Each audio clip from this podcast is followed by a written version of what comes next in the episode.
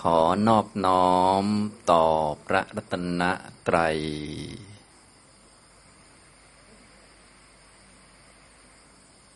กราบธรรมสการพระคุณเจ้านะครับ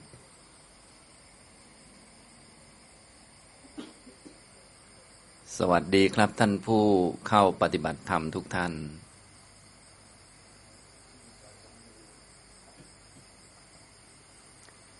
ตอนนี้ก็เป็นช่วงเย็น ของวันที่สองในการเข้ามาปฏิบัติธรรมนะสำหรับการฝึกปฏิบัติเนี่ยก็เป็นเรื่องเฉพาะตน เฉพาะตนนะอาจารย์ก็จะให้ได้เฉพาะความรู้ปฏิบัติให้ก็ไม่ได้นะจะต้องไปฝึกไปหัดเอาเองนะถ้ามีปัญหาอะไรจากการปฏิบัติก็สามารถมาสอบถามได้ เพราะเวลา ไปปฏิบัติแล้วก็จะมีทำเป็นบ้างไม่เป็นบ้าง อันนี้ก็เป็นเรื่องธรรมดานะไม่ต้องกังวลเรื่องถูกเรื่องผิด เพราะว่าเมื่อมีการกระทำขึ้นมาก็จะมีถูกบ้างผิดบ้างอยู่แล้วนะถ้าเรามีองค์ความรู้หรือมีหลักการที่ดีนะมันก็จะค่อยๆชำระอันที่ผิดออกไป ก็จะค่อยๆทำได้ถูกต้องยิ่งขึ้น โดยเฉพาะเบื้องต้นก็คือให้เรามีพระรัตนตรัย คุณพระพุทธเจ้าพระธรรมพระสงฆ์เป็นสารณะอย่างถูกต้อง รู้จักว่าพระพุทธเจ้าคือใคร พระธรรมคืออะไร พระสงฆ์คืออะไรให้ชัดเลย อันนี้ก็จะช่วยและระดับหนึ่งนะก็คือทำให้เราไม่ไปวุ่นวายกับอะไรต่อมีอะไรที่เป็นของคลังศักดิ์สิทธิ์หรืออื่นๆ ที่จะดึงจิตเราออกไปนะโดยเฉพาะถ้าทำถึงขั้นสมาธิเนี่ยถ้าจิตไม่อยู่กับพระรัตนตรัยนี่บางทีมีตัวมาดึงแรงเหลือเกิน อาจจะกลายเป็นผู้วิเศษไปได้ เดี๋ยวมนดำเอ่ยอะไรเอ่ยหรือว่าเห็นหวยเห็นเบอร์ไป กลายเป็นผู้วิเศษไป ฉะนั้นก็ถ้ายังไม่ได้มีพระรัตนตรัยเป็นสารณะก็อย่าไปพึ่งทำสมาธิอะไร เพราะว่าอาการทางสมาธิมันก็หลากหลายอยู่อย่างนี้นะ ก็เลยบอกวิธีให้ก่อนเลยก็คือทุกท่านก็อย่าลืมนึกถึงคุณพระพุทธเจ้าพระธรรมพระสงฆ์อยู่เป็นประจำ ต่อมาสำหรับในการปฏิบัติเพื่อจะเป็นฐานของการฝึกทางด้านปัญญา ก็ต้องฝึกกายคตาสตินะที่ผมเน้นก็คือให้เป็นผู้อยู่ด้วยความไม่ประมาทอยู่อย่างไม่ขาดสติ ยังไม่ต้องมีสมาธิก็ได้นะฉะนั้นสมาธิเนี่ยเราก็ใช้เท่าที่จำเป็นก็พอ เพราะว่าสมาธิบางอันมันก็ไม่จำเป็น และบางทีมันก็เสียเวลาเปล่า หรือบางสมาธิบางแบบเนี่ยมันก็ไม่ได้ช่วยให้เกิดปัญญาจริง ๆ ช่วยให้มีความสุขอะไรเฉยๆนะเราต้องการฝึกปฏิบัติชนิดที่เรียกว่าให้มันได้ผลจริง ๆ เลย ถ้าสมาธิก็เอาเฉพาะส่วนที่จำเป็นต้องใช้จริง ๆ จะได้ฝึกพอดีพอดีกับ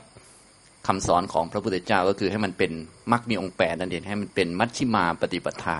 ก็คือมันพอดีถูกต้องเหมาะสมไอ้พอดีนี่บางทีมันก็หายากเหมือนกันนะ ส่วนใหญ่พวกเราก็จะหย่อนไปซะมากนะส่วนใหญ่จะหย่อนซะมากกว่าเนาะ นอนแอ่งแมงอะไรต่อมีอะไร หรือบางคนพอมาปฏิบัติก็โอ้โห เลยเถิดไป มันไม่พอดีสักทีหนึ่งนะเราก็เลยต้องมาฟังให้เข้าใจ แล้วก็มีพื้นฐานสำหรับในด้านการปฏิบัติที่เป็นตัวรองรับก็คือตัวสติที่เป็นกายคตาสติ อันนี้ผมได้สอนไปแล้วนะสำหรับหลักของกายคตาสตินะ ก็คือการมีสติมาอยู่กับกาย อย่าปล่อยใจลอยเท่านั้นเองนึกถึงกายของตัวเอง ให้ทำให้ได้ตั้งแต่ตื่นจนหลับเลย ไม่ว่าอยู่ในอิริยาบถไหน ก็อย่าลืมกายของตัวเอง อย่างตอนนี้ทุกท่านนั่งฟังผมอยู่ก็นึกถึงกายว่ากายกำลังนั่งอยู่ที่นี่นะถ้าใจมันลอยไปที่อื่น มันหลงไปบ้างก็นึกถึงกาย ว่ากายกำลังนั่งอยู่ นั่งอยู่ท่าไหนก็รู้ให้มันชัดนะถ้ายังไม่ชัดเราก็เอาจุดใดจุดหนึ่งเป็นตัวตั้งสติก่อน อย่างเช่น เวลานั่งเนี่ยจุดที่มันชัดก็คือจุดตรงก้นสัมผัสพื้น เท้าสัมผัสพื้นเราก็นึกไปจุดนั้นก่อน นึกไปก้นสัมผัสพื้นก่อนนะนึกถึงกายที่กำลังนั่งอยู่ มือกุมกันอยู่เนี่ยอย่างนี้กายอยู่ท่าไหนก็ให้มันรู้อย่างนี้นะอันนี้คือลักษณะของกายคตาสติ ผู้ที่มีสติในกายตั้งมั่นดี กายอยู่ที่ไหน ใจเขาก็อยู่ที่นั่นด้วยนะเรียกว่ามันไปด้วยกันนั่นเอง กายเดินก็รู้ว่ากายเดิน ก็รู้ทั้งกายนั่นแหละ อย่างนี้มันก็จะทำให้จิตมีความมั่นคงดี เวลากระทบกับเรื่องใด ๆ มันก็อาจจะหวั่นไหวบ้าง แต่ว่ามันมีหลักนะอาจจะหลงไปบ้าง แต่ว่ามีวิธีการที่จะกลับมาที่กายนะอย่างนี้ทำนองนี้ ทุกท่านก็ควรจะฝึกให้คล่องๆให้เป็นธรรมชาตินะถ้ายังไม่เป็นธรรมชาติก็อาจจะทำขึ้นมานิดหน่อย แต่อย่าทำเยอะ เพราะว่าเดี๋ยวจะไม่เป็นธรรมชาติ ต้องการให้เป็นธรรมชาติก็คือ ให้นึกเอาเลยนะถ้าไม่เป็นธรรมชาติก็เช่นเราลูบมืออย่างนี้อันนี้เรียกว่าทำขึ้นกระตุ้นสติหรือเคาะนิ้วอย่างนี้นะหรือกำมือเข้าแบมือออกอย่างนี้นะอันนี้เรียกว่าทำขึ้นนะแต่ถ้าแบบธรรมชาติหน่อยก็คือนึกเอาเลย อย่างเช่นนั่งก็กายนั่ง ก้นสัมผัสพื้น มือสัมผัสกันอยู่ คอตรงหรือไม่ตรงดูเอาเลย เวลาเดินก็นึกถึงกายเอาเลย ดูจุดสัมผัสก่อนก็ได้ เท้าสัมผัสพื้นตึก ตึกตึกกายกำลังเดินอยู่นี่อย่างนี้ทำนองนี้ มืออยู่ตรงไหนล่ะ มือกุมอยู่ข้างหน้าหรือไกวไปไกวมาอยู่ก็คือรู้กายของตัวเองนั่นเอง อย่าลืมนึกถึงกายของตัวเองเสมอ เมื่อใจลอยไปปุ๊บไม่รู้กายก็นึก โอ้ ตอนนี้กายกำลังทำอะไรอยู่ จนกระทั่งสามารถที่จะรู้กายได้ในทุก ๆ อิริยาบถททุกตอนไป เช่นกราบพระก็กายกราบพระนะให้มาที่กายก่อน พอมาที่กายแล้วก็ตรวจสอบจิตของเรา เป็นไงกราบครั้งที่หนึ่งนึกถึงคุณพระพุทธเจ้านะ กราบครั้งที่สองตัวกราบก็คือกายมันอยู่ในท่าก้มนะนึกถึงพระธรรม กราบครั้งที่สามก็กายกายกราบอย่างนี้นะก็เรียกว่าปฏิบัติได้ทุกท่าจนถึงท่านอนนั่นแหละท่านอนก็กายก็เหยียดอยู่ มีความรู้สึกที่ คอสัมผัสกับหมอน หลังสัมผัสกับพื้น เท้าสัมผัสกับพื้นอะไรพวกนี้นะอันนี้ก็คือกายคตาสติมันจะง่าย และก็จะเป็นสิ่งที่ช่วยให้ดึงจิตกลับมาที่ตัวได้ อย่างนี้ทำนองนี้ก็จะเป็นพื้นฐานนะอันนี้ผมก็สอนไว้แล้วเป็นกรรมฐาน พื้นฐานเป็นหลักอันมั่นคงของจิต เราจะได้มีที่กลับมาบ้านหรือว่า ที่กลับมาตั้งตัวได้ ก็อย่าลืมทำให้เก่งๆตัวนี้นะทำอะไรไม่เป็นก็อย่างน้อยได้ตรงนี้ ก็คงจะได้ศีลและได้ความอดทน ได้สำรวมระวังไม่ไปด่าใครไม่ไปว่าใครถึงโมโหเป็น แต่ก็คงไม่ต่อยใครแล้วเพราะจิตมันอยู่กับกาย มันก็ช่วยรักษากาย รักษามือไม้เรา ไม่ให้ไปตีใครตบใคร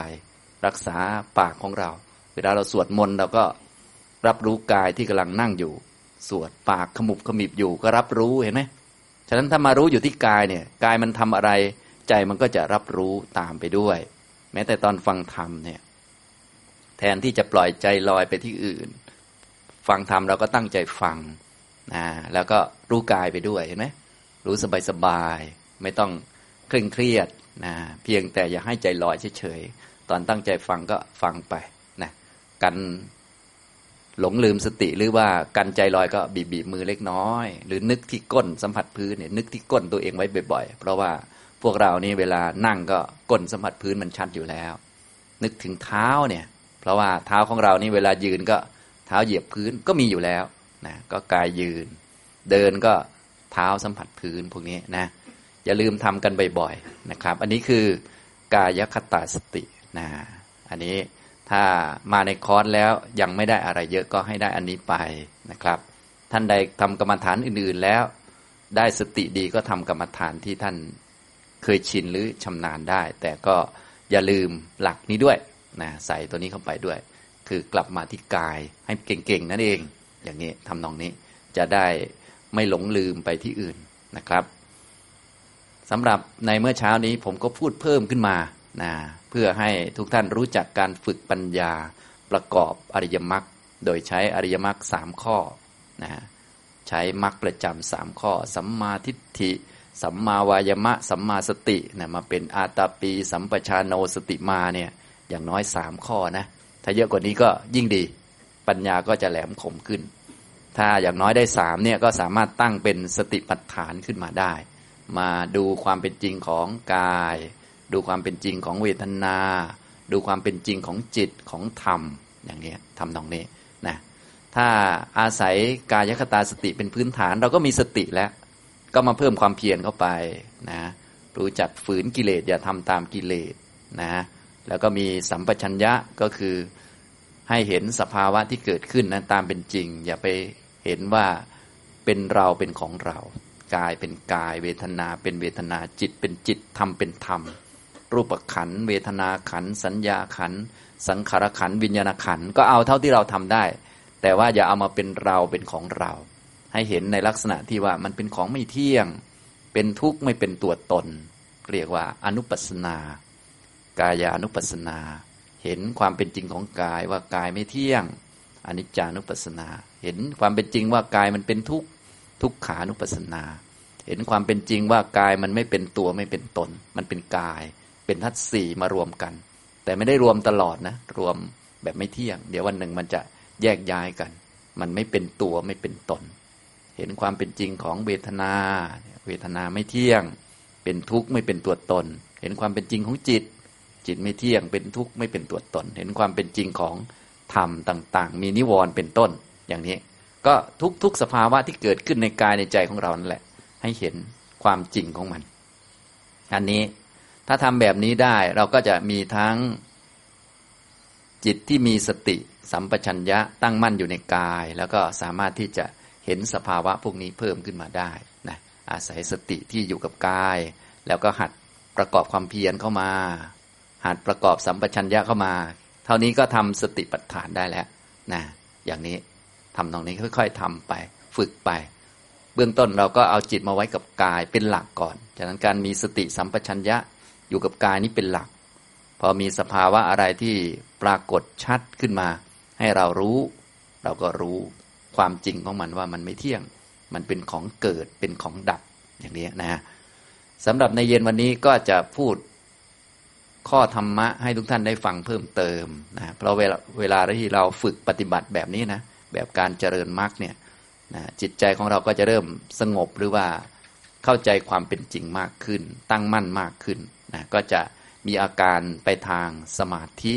ก็จะได้พูดถึงสมาธิให้ทุกท่านได้ฟัง จะได้พอรู้จักแยกแยะได้ เพราะหลายท่านก็เวลาเข้ามาในคอร์สปฏิบัติบางทีก็จะเน้นทำสมาธิบ้างอะไรบ้างนะเดี๋ยวพูดให้ฟังจะได้แยกแยะได้ถูก เวลาเราทำอะไรเราต้องเข้าใจให้มันชัดก่อน จึงค่อยทำนะ แต่ต้องทำให้ถูกต้องด้วย เพราะว่าจะได้ไม่เหนื่อย เพราะว่าเวลาถ้าเราทำผิดเวลาตามแก้ทีหลังบางทีมันแก้ยาก เพราะเราเคยชินไปแล้ว หรือเรานึกว่าเราเก่งไปแล้ว หรือบางทีก็นึกว่าบรรลุไปแล้ว มันก็แก้ไม่ได้เลยแบบนั้นนะฉะนั้นก็เลยต้องให้แม่นๆตั้งแต่ต้นนะผมก็เลยพูดให้ทุกท่านรู้จักว่า ถ้าทำอะไรไม่ถูกทำอะไรไม่เป็นก็อยู่กับพระไว้ก่อน ต่อมาก็อยู่กับกายไว้ก่อน อย่าไปไกลนะความรู้อริยศาสัจเนี่ยไม่ได้เกินร่างกายต้องอยู่ในกายเนี่ย ไม่ใช่ไปเห็นอะไรเยอะแยะมากมาย แสงสี ท่องเที่ยวว่างสบายอยู่ไม่ใช่อย่างนั้นนะ ต้องมาเห็นอริยสัจซึ่งอยู่ในกายาวานาคืบที่มีใจคลองเนี่ยไม่ได้เห็นความสุขไม่ได้เห็นดีเด่นอะไรด้วยนะ ต้องเห็นทุกข์ด้วยนะ อย่างนี้เป็นต้น อันนี้ก็คือจะได้ตรงหลักจะได้เป็นไปเพื่อละกิเลสได้จริง ๆ นั่นเอง เพราะพวกเราปฏิบัติเนี่ยเพื่อความไม่เกิดของทุกข์เพื่อความไม่เกิดของกิเลสเนี่ยต้องให้มันตรงทาง แต่แน่นอนในระหว่างนั้นอาจจะเกิดสมาธิเกิดนิ่ง เกิดสงบเกิดความสุข ปีติปราโมทเอิบอิ่มหรืออะไรก็ตามแต่ เราก็จะได้รู้จักว่า โอ้อันนี้มันเป็นแค่ทางผ่าน หรือว่าเป็นแค่ประสบการณ์ทางจิต ในระหว่างเดินทางเฉยๆอย่างนี้เป็นต้นนะผมก็จะได้พูดเรื่องของสมาธิให้ทุกท่านได้ฟัง เพราะตอนนี้ถ้าค่อยๆทำไปเรื่อยๆ เอาจิตมาไว้กับกายเป็นพื้นฐาน แล้วก็ฝึกปัญญาอย่างที่บอกไปเนี่ย จิตก็จะเริ่มเป็นไปในทางสมาธิแล้วหรือบางท่านก็ทำกรรมฐานเพิ่มเข้ามา หรือเคยทำสมาธิมาแล้วด้วย จิตก็จะมั่นคงขึ้น ก็จะได้แยกแยะถูกว่าสมาธิอันไหนมันเป็นอย่างไร อย่างนี้ สมาธิก็คือความสงบของจิตเนี่ยจิตที่ตั้งมั่นเป็นหนึ่งเนี่ยนะการทำสมาธิสมาธิที่อบรมเจริญกันเนี่ยพระพุทธเจ้าแยกแยะออกมาเป็นสี่รูปแบบด้วยกัน แบบที่หนึ่งก็คือ สมาธิภาวนาที่เจริญแล้วทำให้มากแล้วนี้เป็นไปเพื่ออยู่เป็นสุขในปัจจุบัน ภาษาธรรมะเขาเรียกว่า เป็นทิฏฐธรรมสุขวิหาร อยู่เป็นสุขสบายในปัจจุบัน อันนี้คือสมาธิแบบฌานจิตสงบดิ่งลงไปนะมีวิตกวิจารปีติ สุขเอกตาที่เราชอบพูดกันบ่อยๆ ลงฌานหนึ่งสองสามสี่อะไรพวกนี้ไปสู่สมบัติแปดเลยอะไรพวกนี้นะจิตก็จะดิ่งลงเป็นสายเดียวไปเลย ดิ่ง นิ่งอยู่แล้วก็มีความสุขสบายปลอดโปร่ง อันนี้เรียกว่า สมาธิภาวนาที่เจริญแล้วทำให้มากแล้ว เป็นไปเพื่ออยู่สบายอยู่เป็นสุขในปัจจุบันนะอย่างนี้ สมาธิแบบนี้เหมาะกับพระอรหันต์ถ้าสำหรับท่านพระอรหันต์ที่ยังไม่ชำนาญเรื่องสมาธิท่านต้องการเข้าพวกนิโรธสมาบัติอยู่สบายในปัจจุบัน แต่ว่าก็ทางพวกเราก็อาจจะชอบด้วยเพราะว่ามันสบายดี มันไม่ต้องทำอะไร ส่วนใหญ่เวลาทำสมาธิพวกเราเนี่ยส่วนใหญ่จะมาทำอันนี้นะ แต่ว่าที่ผมสอนผมจะไม่ยังไม่เน้นอันนี้ เพราะว่าต้องการให้เป็นพระอริยะก่อนนะเดี๋ยวค่อยพอเป็นอริยะแล้วเห็นอริยศาสัจหรือเข้าใจสัจธรรม เห็นเกิดดับแล้วค่อยกลับมาทำนะมาทำทีหลังก็ได้ อย่างนี้ทำตรงนี้ เพราะถ้าไปทำอันนี้ก่อนเดี๋ยวก็จะสบายเกินเหตุ หรือว่านิ่งจนไม่ยอมทำอะไรเลย เพราะมันขี้เกียจทำแล้วมันสบายแล้ว ดีไม่ดีอาจจะรู้สึกว่าถึงนิพพานมีความสุขสบายแล้ว โปร่งและอะไรเงี้นะ เพราะมันก็โปร่งจริง ๆ มันก็สบายจริง ๆ นั่นแหละ แต่ว่ามันยังไม่หมดกิเลสนะอย่างที่ทุกท่านทราบนั่นแหละ อันนี้แบบที่หนึ่งสมาธิภาวนาที่เจริญแล้วทำให้มากแล้ว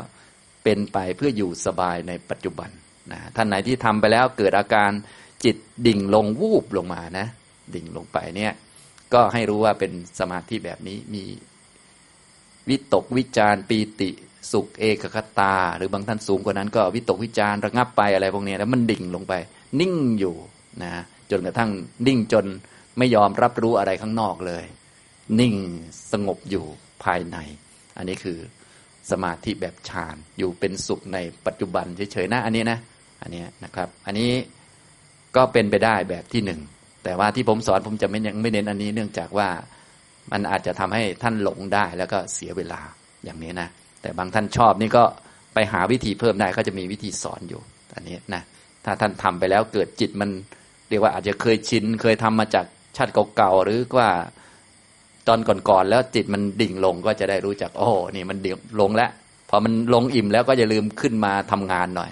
ไม่ใช่หาแต่เรื่องลงอยู่เรื่อย ไม่ใช่งั้นนะต้องขึ้นมาทำงานนะอย่างนี้ เพราะบางคนนี่ พอลงอย่างนี้แล้วมีความสุข ถึงคิวจะต้องไป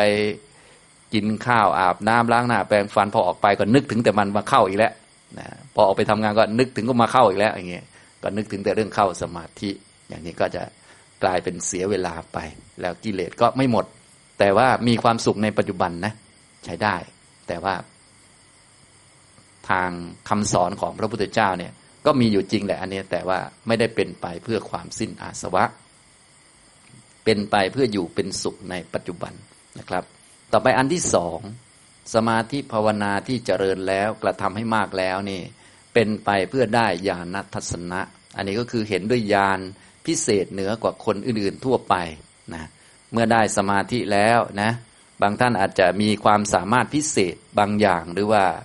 อาจจะเคยได้อภิญญาในชาติเก่าๆมานะก็จะมีความสามารถพิเศษนะพอจิตดิ่งลงบางทีอาจจะลงไปข้างล่าง ไปเห็น เปรตเห็นสัตว์นรกโน่นนี่นั่นอะไรต่าง ๆนานาหรือบางทีก็จะขึ้นไปข้างบน ไปเห็นเทพเห็นโน่นเห็นนี่ก็แล้วแต่อย่างนี้ ก็อันนี้ก็เป็นสมาธิภาวนาที่เจริญแล้วทำให้มากแล้ว เป็นไปเพื่อได้ญาณนัทสนะเห็นด้วยญาณที่พิเศษ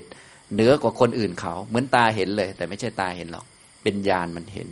เห็นเทวดาบ้างเห็นพรหมบ้าง เห็นสัตว์ในภพภูมิภูมิอื่น ๆ บ้างอะไรพวกนี้นะ อันนี้ก็เป็นแนวอภิญญา ซึ่งหลายท่านก็อาจจะเคยได้ยินแบบนี้อยู่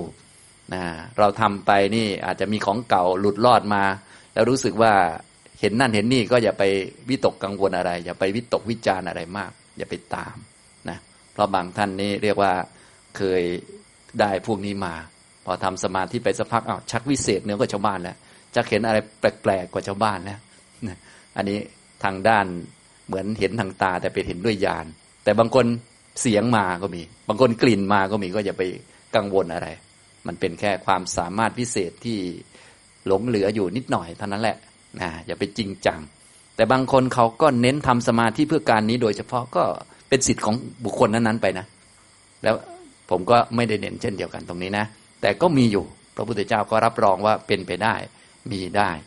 คือสมาธิภาวนาที่เจริญแล้วกระทำให้มากแล้ว เป็นไปเพื่อได้ญาณทัศนะนะต่อไปแบบที่สามสมาธิภาวนาที่เจริญแล้วกระทำให้มากแล้วนี้เป็นไปเพื่อได้สติสัมปชัญญะคือสติสัมปชัญญะจะเยอะขึ้น อันนี้ก็คือดูสภาวะสามอย่างในจิตบ่อยๆ ก็จะทำให้สติสัมปชัญญะเยอะขึ้น สภาวะสามอย่างคืออะไร อันที่หนึ่งก็คือเวทนา เวทนาเกิดขึ้น เวทนาตั้งอยู่ เวทนาดับไป สัญญาเกิดขึ้น สัญญาตั้งอยู่ สัญญาดับไป แล้วก็วิตก วิตกก็คือความคิด ความคิดวิตกเกิดขึ้น วิตกตั้งอยู่วิตกดับไปอย่างนี้ ถ้าดูพวกนี้บ่อยๆ ในจิตเนี่ยจะเป็นสมาธิเป็นที่เป็นไปเพื่อได้สติสัมปชัญญะ คือสติสัมปชัญญะจะเยอะจะสามารถรู้เท่าทันอารมณ์ต่าง ๆ ได้ดีในชีวิตประจำวันนะ ทำให้ไม่ทุกข์กับเรื่องต่าง ๆ เพราะว่าจิตมันไวรู้เท่าทันเรื่องนั้นเรื่องนี้นะรู้เท่าทันความคิดความทุกข์ต่างๆ ที่มาจากความคิดมันก็จะไม่ค่อยมี แต่ว่าก็ยังไม่ใช่วิธีที่จะทำให้ถึงความสิ้นอาสวะนะเป็นสมาธิภาวนาชนิดหนึ่งที่เจริญแล้วทำให้มากแล้วเป็นไปเพื่อได้สติสัมปชัญญะนะอย่างนี้นี่ก็อีกแบบหนึ่ง ส่วนแบบที่สี่เนี่ย ที่ผมจะเน้นเนี่ยจะเน้นแบบที่สี่นะแบบที่สี่นี่เป็นหลักทางพุทธศาสนาเลยนะจริง ๆ มันมีสี่ทั้งสี่แบบนั่นแหละ ก็คือพระพุทธเจ้าท่านเป็นสัพพัญญูมีเท่าไหร่ก็แสดงหมดเลยนะทุกท่านก็จะได้แยกแยะถูกว่ากำลังทำอันไหนอยู่หรือว่ากำลังปฏิบัติแล้วอ้าวมันไปลงอันไหนอยู่ เพราะตอนปฏิบัตินี่บางทีใจของเรามันก็วกไปทางนั้นวกไปทางนี้อยู่ มันก็เรื่องปกติ แต่เราให้รู้ พอรู้แล้วก็อะสมมุติมันไปลง อยู่เป็นสุขในปัจจุบันเราก็อะอยู่ให้พอนะ แล้วก็ออกมาเจริญปัญญานะ ก็บอกมันนะหรือบางท่านนี่อาจจะมีฤทธิเดชอะไรขึ้นมาสักนิดหนึ่งก็ โอ้ อันนี้ไปทางญาณทัศนะและเสียเวลาเปล่าๆหรือว่าเรียกว่าวุ่นวายเปล่าๆหรือดีไม่ดีก็ไปเจอของน่ากลัวเข้าก็จะปอดแหกกว่าเดิมอีก เสียสติอีกอย่างนี้ไม่เอาดีกว่า ก็จะได้บอกตัวเองได้ หรือแบบนี้ที่เห็น เวทนาสัญญาแล้วก็วิตกในจิตเนี่ย เกิดขึ้นตั้งอยู่ดับไปบ่อยๆเนี่ย เป็นไปเพื่อให้มีสติสัมปชัญญะนะส่วนอันที่สี่นี่ สมาธิภาวนาที่เจริญแล้วกระทำให้มากแล้ว เป็นไปเพื่อความสิ้นอาสวะ นี่ อันนี้ก็คือถ้าเราทำแบบนี้บ่อยๆนะสมาธิภาวนาแบบนี้ถ้าทำอยู่เสมอก็อาสวะก็จะค่อย ๆ หมดไป หมดไป หมดไปเรื่อยๆนะ สมาธิแบบนี้ทำยังไง ก็คือให้มีปัญญาเห็นความเกิดและความดับในอุปาทานขันทั้งห้านั่นเอง สมาธิแบบนี้จะต้องเป็นสมาธิที่เห็นความเกิดและความดับในอุปาทานขันทั้งห้ารู้ว่ารูปเป็นอย่างนี้ ความเกิดแห่งรูปเป็นอย่างนี้ ความดับแห่งรูปเป็นอย่างนี้ เวทนาเป็นอย่างนี้ ความเกิดแห่งเวทนาเป็นอย่างนี้ ความดับแห่งเวทนาเป็นอย่างนี้ รู้สัญญาเป็นอย่างนี้ ความเกิดแห่งสัญญาเป็นอย่างนี้ ความดับแห่งสัญญาเป็นอย่างนี้ รู้สังขารทั้งหลายเป็นอย่างนี้ ความเกิดแห่งสังขารทั้งหลายเป็นอย่างนี้ ความดับแห่งสังขารทั้งหลายเป็นอย่างนี้ รู้วิญญาณ ความเกิดแห่งวิญญาณเป็นอย่างนี้ ความดับแห่งวิญญาณเป็นอย่างนี้ อันนี้จะเป็นสมาธิภาวนาที่เจริญแล้วกระทำให้มากแล้วเป็นไปเพื่อความสิ้นอาสวะนะอย่างนี้ ทำตรงนี้นะครับ ฉะนั้นสมาธิภาวนาที่เจริญกันอยู่ก็จะมีอยู่สี่รูปแบบเนี่ยนะอย่างนี้พวกเราค่อยๆทำไปก็จะจิตก็จะมีอาการไปทางสงบ หรือว่าตั้งมั่นเพิ่มขึ้นก็ตรวจสอบดู แต่ว่าให้เน้นมาที่อันที่สี่ก็คือสมาธิภาวนาที่เจริญแล้วกระทำให้มากแล้วเป็นไปเพื่อความสิ้นอาสวะ ก็คือเห็นถึงความเกิดและความดับใน อุปาทานขันทั้งห้าก็คือต้องรู้อุปาทานขันห้าให้ได้ ต้องรู้รูปขันเวทนาขันสัญญาขันสังขารขันวิญญาณขันและเห็นความเกิดว่าขันห้ามันเกิดแบบนี้ เกิดเพราะเหตุปัจจัยอย่างนี้ มันดับอย่างนี้ เพราะเหตุปัจจัยมันดับอย่างนี้เนี่ยให้เห็นให้มันชัดอย่างนี้ ก็จะเป็นไปเพื่อความสิ้นอาสวะ ถ้าเจริญสมาธิภาวนาแบบนี้อยู่ทำไปเรื่อยๆ อาสวะก็จะค่อย ๆ หมดไปหมดไปเรื่อยๆนะในฝ่ายนี้ก็คือการเจริญฝ่ายมรรคนั่นแหละ ที่ผมเน้นมาทางนี้นั่นแหละนะแต่ว่าท่านใช้คำว่าสมาธิภาวนา เพราะว่าตอนนี้เวลาปฏิบัติไปเรื่อยๆนะจิตมันก็จะเริ่มมั่นคงขึ้นเป็นสมาธิมากขึ้นนั่นเอง อย่างนี้นะเนี่ยทุกท่านจึงควรรู้จักสมาธิภาวนาสี่รูปแบบอันนี้ไว้ จะได้ไม่งงนะ อย่างนี้จะได้รู้จักว่า เออแบบไหนเป็นแบบไหน ส่วนใหญ่พวกเรานี่จะรู้จักแบบอันที่หนึ่งเนี่ยชอบมาก เพราะว่าเวลาทำก็มักจะอยากสงบกัน อยากให้มันนิ่งไม่ยอมรับรู้อะไรเลยนะให้มัน เพราะว่าโดยส่วนใหญ่เนี่ยที่พวกเรามาปฏิบัติธรรมกัน ส่วนใหญ่ก็จะชอบจะหนีทุกข์กัน ไม่อยากจะเป็นทุกข์กันหนีเรื่องวุ่นวายกันพอจะหนีเรื่องวุ่นวายก็ต้องให้จิตมันดิ่ง นิ่งไม่ยอมรับรู้อะไร อันนี้คือเนื่องจากตอนมานี่มันก็คิดอย่างนี้อยู่แล้วเนาะพอมาทำสมาธิมันก็เลยแหมถ้าเจออันนี้รู้สึกเจอของที่ใช่เลย เพราะหามาทางนี้ส่วนทางธรรมะบอกว่าทุกนี่ไม่ได้ให้หนีนะทุกให้กำหนดรอบรู้ให้รู้จักนะรู้จัก ถ้าเวทนาก็ให้รู้จักเวทนาสุขด้วย ไม่เที่ยงเหมือนกัน เท่ากับเวทนาทุกนั่นแหละไม่เที่ยงเหมือนกัน เท่ากับเวทนาเฉยๆอทุกขมสุขนั่นแหละ เหมือนกันเลย เป็นของไม่เที่ยงเป็นทุกข์ไม่เป็นตัวตนเหมือนกัน เนี่ยอย่างนี้ทางธรรมะว่าอย่างนั้น พวกเราก็เลยต้องมาฟังทำให้ดีๆนะจะได้ไม่ผิดพลาดนะเพราะว่าใจของพวกเราแต่เดิมนั้นโดยมากเนี่ยส่วนใหญ่ก็จะหนีทุกมา พอหนีทุกมาก็มักจะไปหาความสุข สมาธิก็เป็นวิธีหาความสุขอีกแบบหนึ่งเหมือนกันนะทำทำแล้วนิ่งดีอะไรดีก็มีความสุขนะอันนี้คือสมาธิภาวนาแบบที่หนึ่งเรียกว่าสมาธิภาวนาที่ เจริญแล้วกระทำให้มากแล้ว เป็นไปเพื่ออยู่เป็นสุขในปัจจุบัน อันนี้ก็จะได้ฌานหนึ่งสองสามสี่แล้วก็อรูปสมบัติแบบที่เราได้ยินบ่อย ๆ นั่นเองนะครับ อันนี้นะส่วนใหญ่พวกนี้ก็ก็จะต้องทำกรรมฐานให้มีนิมิตอะไรต่อมีอะไรต่างๆนะก็จะได้ยินอยู่เรื่อยๆ พวกนี้นะ แบบที่สองก็คือ สมาธิภาวนาที่เจริญแล้วกระทำให้มากแล้ว เป็นไปเพื่อได้ญาณทัศนะ ได้ความรู้พิเศษเหนือกว่าคนอื่นๆเขานะครับ อันนี้แบบที่สองอันนี้แบบจะมีฤทธิเดชสักหน่อยหนึ่งนะส่วนใหญ่พวกเราคงไม่เอามั้งฤทธิเดชเนี่ยรู้สึกส่วนใหญ่จะสิ้นฤทธิ์กันแล้ว ไม่ค่อยมีฤทธิ์เท่าไหร่มาปฏิบัติธรรมแค่เจอง่วงนอนนี่ก็จะไม่เอาอะไรแล้ว หมดฤทธิ์เดชเลยนะอยู่ที่บ้านฤทธิ์เยอะนะพอมาเดินจงกรมหน่อย นั่งฟังธรรมหน่อยก็ง่วงนอนหน่อยเบื่อหน่อยก็ไม่เอาอะไรแล้วหมดฤทธิ์กันนะอันนี้ แต่บางคนนี่เขาก็จะชอบ เรื่องฤทธิ์เรื่องเดชหรือความสามารถเหนือมนุษย์ก็เป็นไปได้นะ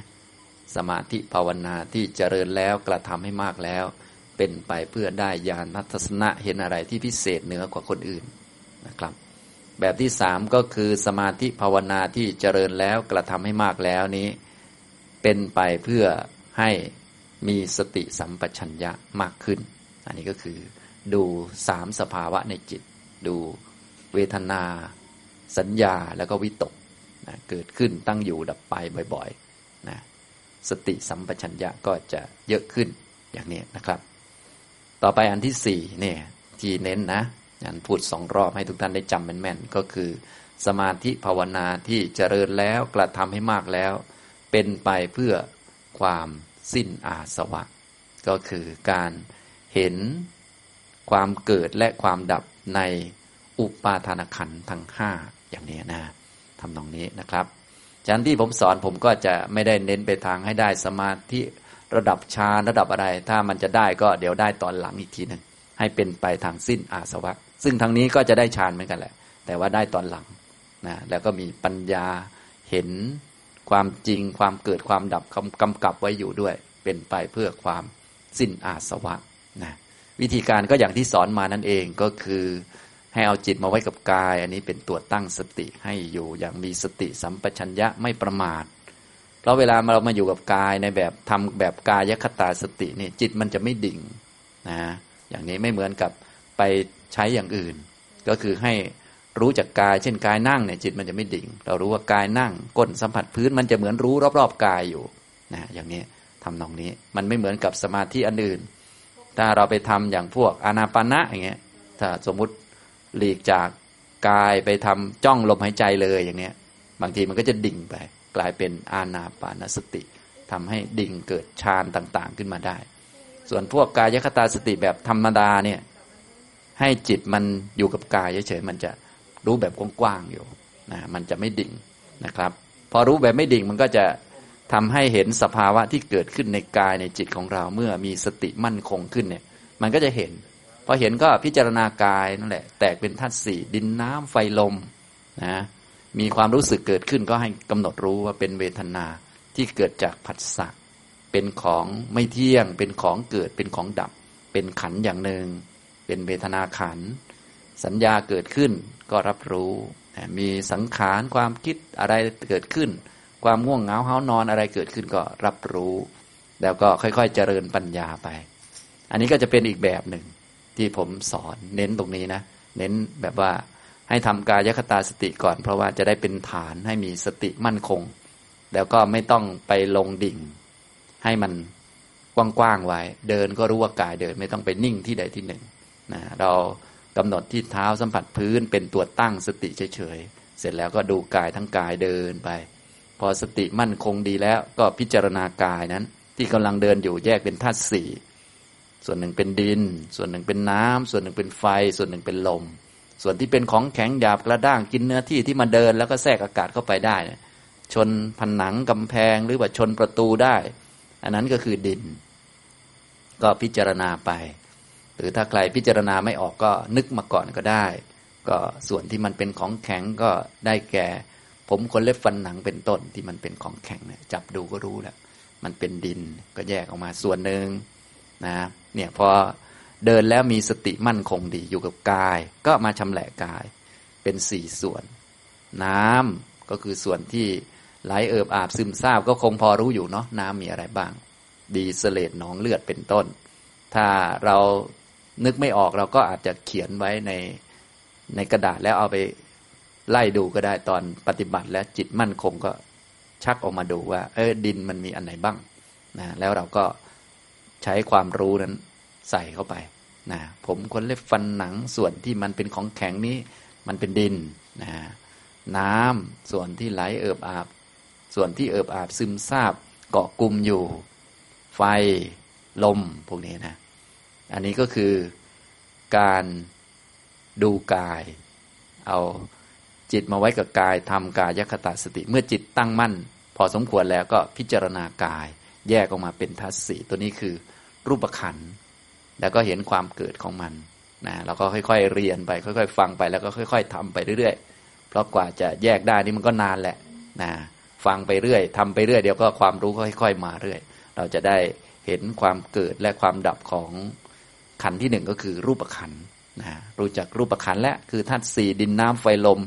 มาประกอบรวมกันเป็นรูปขันมันเกิดจากอาหาร หมดอาหาร รูปขันก็ไม่มี เกิดจากอวิชชาตันหากรรม จากอดีตมาพอหมดกรรมสิ้นกรรม ร่างนี้ก็หมดไปเนี่ยอย่างนี้เรียกว่า รู้จักรูป รู้จักว่ารูปนี้มันเกิดมาได้ยังไง ดับไปยังไง อย่างนี้นะอันนี้ก็คือ ในด้านรูปพอทำด้านรูปได้แล้วก็จะ เริ่มมีปัญญามากขึ้นแล้ว โดยความจริงแล้วเวลาที่เราเอาจิตมาไว้กับกาย จนสติตั้งมั่นอยู่กับกายดีเนี่ย สภาวะต่างๆ มันก็จะเริ่มชัดขึ้นแล้วแหละนะเมื่อมีสติมั่นคงอยู่กาย สักพักหนึ่งอาจจะสักครึ่งชั่วโมงชั่วหรือชั่วโมงหนึ่งหรือไม่นานเลยนะ ถ้าท่านไหนเคยฝึกมาบ้างแล้ว พอจิตมาไว้กับกายเนี่ย เดี๋ยวสักหน่อยก็ความรู้สึกเราก็จะกำหนดได้ มีความรู้สึกอะไรก็จะมองเห็น เราก็กำหนดให้มันเป็นขันอะไรนะก็กำแยกเป็นขันก่อนนะถ้าเราได้เคยฟังธรรมะมาบ้างแล้วก็มีความรู้สึกขึ้นมาก็อ๋อนี่เวทนาขัน เวทนาขันนี่มันเกิดจากผัสสะนะมีการกระทบขึ้นมามันก็เลยมีผัสสะพอผัสสะดับเวทนาก็ดับเนี่ยอย่างนี้ทำนองนี้ เราก็เห็นเวทนา เห็นความเกิดของเวทนา เห็นความดับของเวทนา ก็จะเข้าหลักอย่างนี้ ค่อยๆทำไปแรกๆมันอาจจะช้านิดนึง ค่อย ๆ นึกไป พอทำคล่องแล้วต่อไปมันก็เห็นปุ๊บมันก็นึกออกเลยนะเราทำจนกระทั่งเป็นอัตโนมัติเลย จนสามารถกำหนดได้อัตโนมัติ ที่ต้องการจริงๆคือมันเป็นอัตโนมัตินั่นเองนะฉะนั้นทุกท่านอย่าลืมฝึกตั้งแต่กายคตาสติให้มันเป็นอัตโนมัติก็คือ ให้มันไม่ใช่เพ่งเอาหรือว่าไม่ใช่ไปตั้งเอานะหัดแรกๆก็อาจจะมีตั้งบ้างแต่ว่า อย่าไปทำรุนแรง เอาทำสบายๆนะไม่ต้องไปท่าเยอะ ไม่ต้องไปหลายท่า แต่ต้องมีท่าไว้บ้าง แล้วว่าถ้าไม่มีท่าเลย เดี๋ยวก็จะสิ้นท่าไม่มีสักท่ามันก็จะไม่ได้อะไรเลยนะก็มีท่าไว้บ้างก็ได้ แต่ว่าให้เน้นที่การมีสติอยู่ที่กาย และไม่ต้องไปดิ่งลงไปอันใดอันหนึ่ง เพราะถ้าดิ่งลงไปเนี่ยมันจะไม่รู้แบบที่ผมพูดนะมันดิ่งลงไปมันจะไม่ยอมรู้นะมันก็จะไม่เข้ามาทางการเห็นธาตุขัน แต่ที่เราต้องการคือ ให้มันเป็นไปทางความสิ้นอาสวะนะแต่บางคนชอบไปทางเข้าฌานก็ได้เหมือนกันแต่ว่า พอเข้าเสร็จอิ่มแล้วเหมือนกินข้าวอิ่มแล้วต้องออกมาหน่อยนะพอออกมาแล้วก็มาพิจารณาเอาทีหลัง แต่ว่าแบบที่ผมจะสอนเนี่ยไม่ต้องออกแล้ว เพราะว่าก็ตรงๆไปเลยนะอยู่กับกายกายคตาสติ เป็นฐานไว้ ประกอบความเพียร ประกอบสัมปชัญญะเข้าไปนะแล้วก็แยก ธาตุธาตุสี่นะด้านกายเนี่ยให้คล่องๆก่อน จะได้ชำนาญในเรื่องการเห็นสภาวะเห็นความเกิดความดับนะเรียกว่าจิตมันจะได้คุ้นว่างั้นเถอะ อย่างนี้จะได้ไม่ลืม ฉะนั้นพอเอาจิตมาไว้กับกายสักพักหนึ่งนะบางท่านก็จะเริ่มเห็นเวทนาแล้วสัญญาข้อมูลก็ขึ้นมาแล้วก็กำหนด อันนี้คือสัญญาขันเกิดจากผัสสะเหมือนกัน เกิดแล้วก็ดับไปผัสสะหมด สัญญาก็หมดนะอย่างนี้คือถ้าเอาจิตมาไว้กับกายเป็นหลักเนี่ย ยังไงก็จะเห็นอยู่แล้วสภาวะพวกนั้น เพียงแต่อย่าไปจ้องมัน อย่าไปดิ่งลงไป ให้รู้สบายๆที่กายของเราเนี่ย สักพักหนึ่งพอสติมั่นคงเนี่ย เหมือนเราเฝ้ามองบ้านหลังหนึ่งอยู่ ในบ้านหลังนั้นมันมีคนอยู่ ยังไงมันก็ต้องเห็นคนในบ้านออกมาจนได้แหละเพียงแต่อย่าจ้องแรงเดี๋ยวเราจะเหนื่อยตาของเราสักก่อนนะเราดูกายสบายๆ กายเดิน กายยืน กายนั่งกายนอนนะสักหน่อยก็มีง่วงนอนขึ้นมาเราก็กำหนด อันนี้คือสังขารนะมันเกิดตามเหตุตามปัจจัยนะ เกิดเพราะผัสสะสักหน่อยมันก็ดับนะอย่างนี้ก็คอยดูเป็นพยานสังเกตนะให้บอกด้วยว่ามันเป็นขันอะไร มันจะได้กำหนดหรือว่าจัดหมวดหมู่ง่าย เพราะมันมีแค่ห้าขันเองไม่ได้เยอะอะไรนะก็มีรูปเนี่ยพวกทัศสีนี่เป็นรูปขัน ความรู้สึกก็เป็นเวทนาขัน ความรู้สึกสุข ความรู้สึกทุกข์ความรู้สึกอะทุกขมสุข ไม่ต้องหนีสักอันเลยเอามาทุกอัน ให้จิตอยู่กับกาย ทุกข์ก็ได้ ก็เอาทุกมากำหนดนะอย่างนี้ฉะนั้นการฝึกในแบบลักษณะที่เป็นไปเพื่อความสิ้นอาสวะเนี่ยเราไม่ต้องหลบหนีอารมณ์ แล้วก็ไม่ต้องหลบไปสุขอะไร หรือไม่ต้องหนีความทุกข์หรือไม่ต้องหนีเฉยๆให้มีทุกอันนั่นแหละ แต่ว่าให้มี สติตั้งอยู่กับกายไว้ มันจะได้มีหลักมีฐาน เพราะว่าถ้าไม่มีอันนี้ปุ๊บมันก็กำหนดอะไรไม่ออกแล้วมันไปก่อนนะอย่างนี้ทุกท่านก็เลยต้องเอาจิตมาไว้กับกายดีๆ เสร็จแล้วเมื่อกระทบกับผัสสะหรือว่ามีเรื่องนั้นเรื่องนี้ขึ้นมา แล้วมีความรู้สึก ความทุกข์เกิดขึ้น ก็กำหนดดูว่า เออนี่เวทนาเกิดขึ้น เวทนามันทุกข์ไม่ใช่เราทุกข์นะ ไม่ใช่กายทุกข์นะ ไม่ใช่ขันอื่นนะ ที่เรากำหนดให้มันช้าหน่อยอย่างนี้ ให้มันชัดอย่างนี้เพื่อว่าต่อไปเวลามันเกิดขึ้นอีก เราจะได้เห็นชัดๆหรือว่ากำหนดได้เลย หรือว่าเป็นอัตโนมัติเลยว่า ถ้าเป็นความรู้สึกจะต้องเป็นเวทนา เกิดแล้วต้องดับแน่นอน เวทนาต้องเกิดจากผัสสะแน่นอน เป็นเรื่องธรรมดา และผัสสะก็ต้องมาจากอายตนะที่ชนกันนะมันเป็นเรื่องธรรมดามาก ๆ อย่างนี้ฉะนั้นถ้าฝึกปฏิบัติแนวนี้จะเห็นว่าทุกอย่างเป็นเรื่องธรรมดาหมด เกิดแล้วดับอยู่ในขันห้าหมดเลย อย่างเนี้ยค่อยๆดูไปแล้วเป็นเรียกว่าไม่ได้ฝืนอะไรมาก แต่ก็อาจจะต้องมีฝืนกิเลสบ้างอะไรบ้าง เพราะว่าถ้าไม่ฝืนกิเลสเลยจิต มันก็ไม่ตั้งมั่นไม่เป็นสมาธิสติมันก็ไม่มั่นคง พอไม่มั่นคงมันก็ไม่เห็นอะไรนะอย่างนี้ฉะนั้นมาในคอร์สเนี่ยก็เป็นโอกาสนะทุกท่านก็สามารถที่จะตั้งสติขึ้นมาแล้วก็มาดูกาย นานๆพอสมควรให้มันคุ้นเคย พอเช่นเดินจงกรมกลับไปกลับมาเนี่ย ดูเท้าสัมผัสพื้นก่อนก็ได้ ดูไปเรื่อยๆนะแล้วก็ดูสบายๆเห็นกายเดินไปเดินมา มืออยู่ท่าไหน คออยู่ยังไงกาย ส่วนไหนมันเป็นยังไงก็รู้ก็คือนึกถึงมันโดยไม่ต้องใช้ตาดูอะไร นึกถึงมันเลย นึกถึงกายมันเป็นอย่างนี้อยู่ มืออยู่ตรงนี้ เท้าสัมผัสพื้นอยู่ แรก ๆ เราก็ทำความรู้ไปที่จุดที่มันชัดก่อน เป็นตัวกระตุ้น พอมีสติอยู่กับกายไปสักสิบนาทียี่สิบนาทีสำหรับบางท่านที่เคยปฏิบัติมาแล้วก็ไม่นานก็ตั้งขึ้นมาแล้วนะถ้าสติตั้งมั่นคงขึ้นเนี่ย มันจะรู้สึกเหมือนกับว่า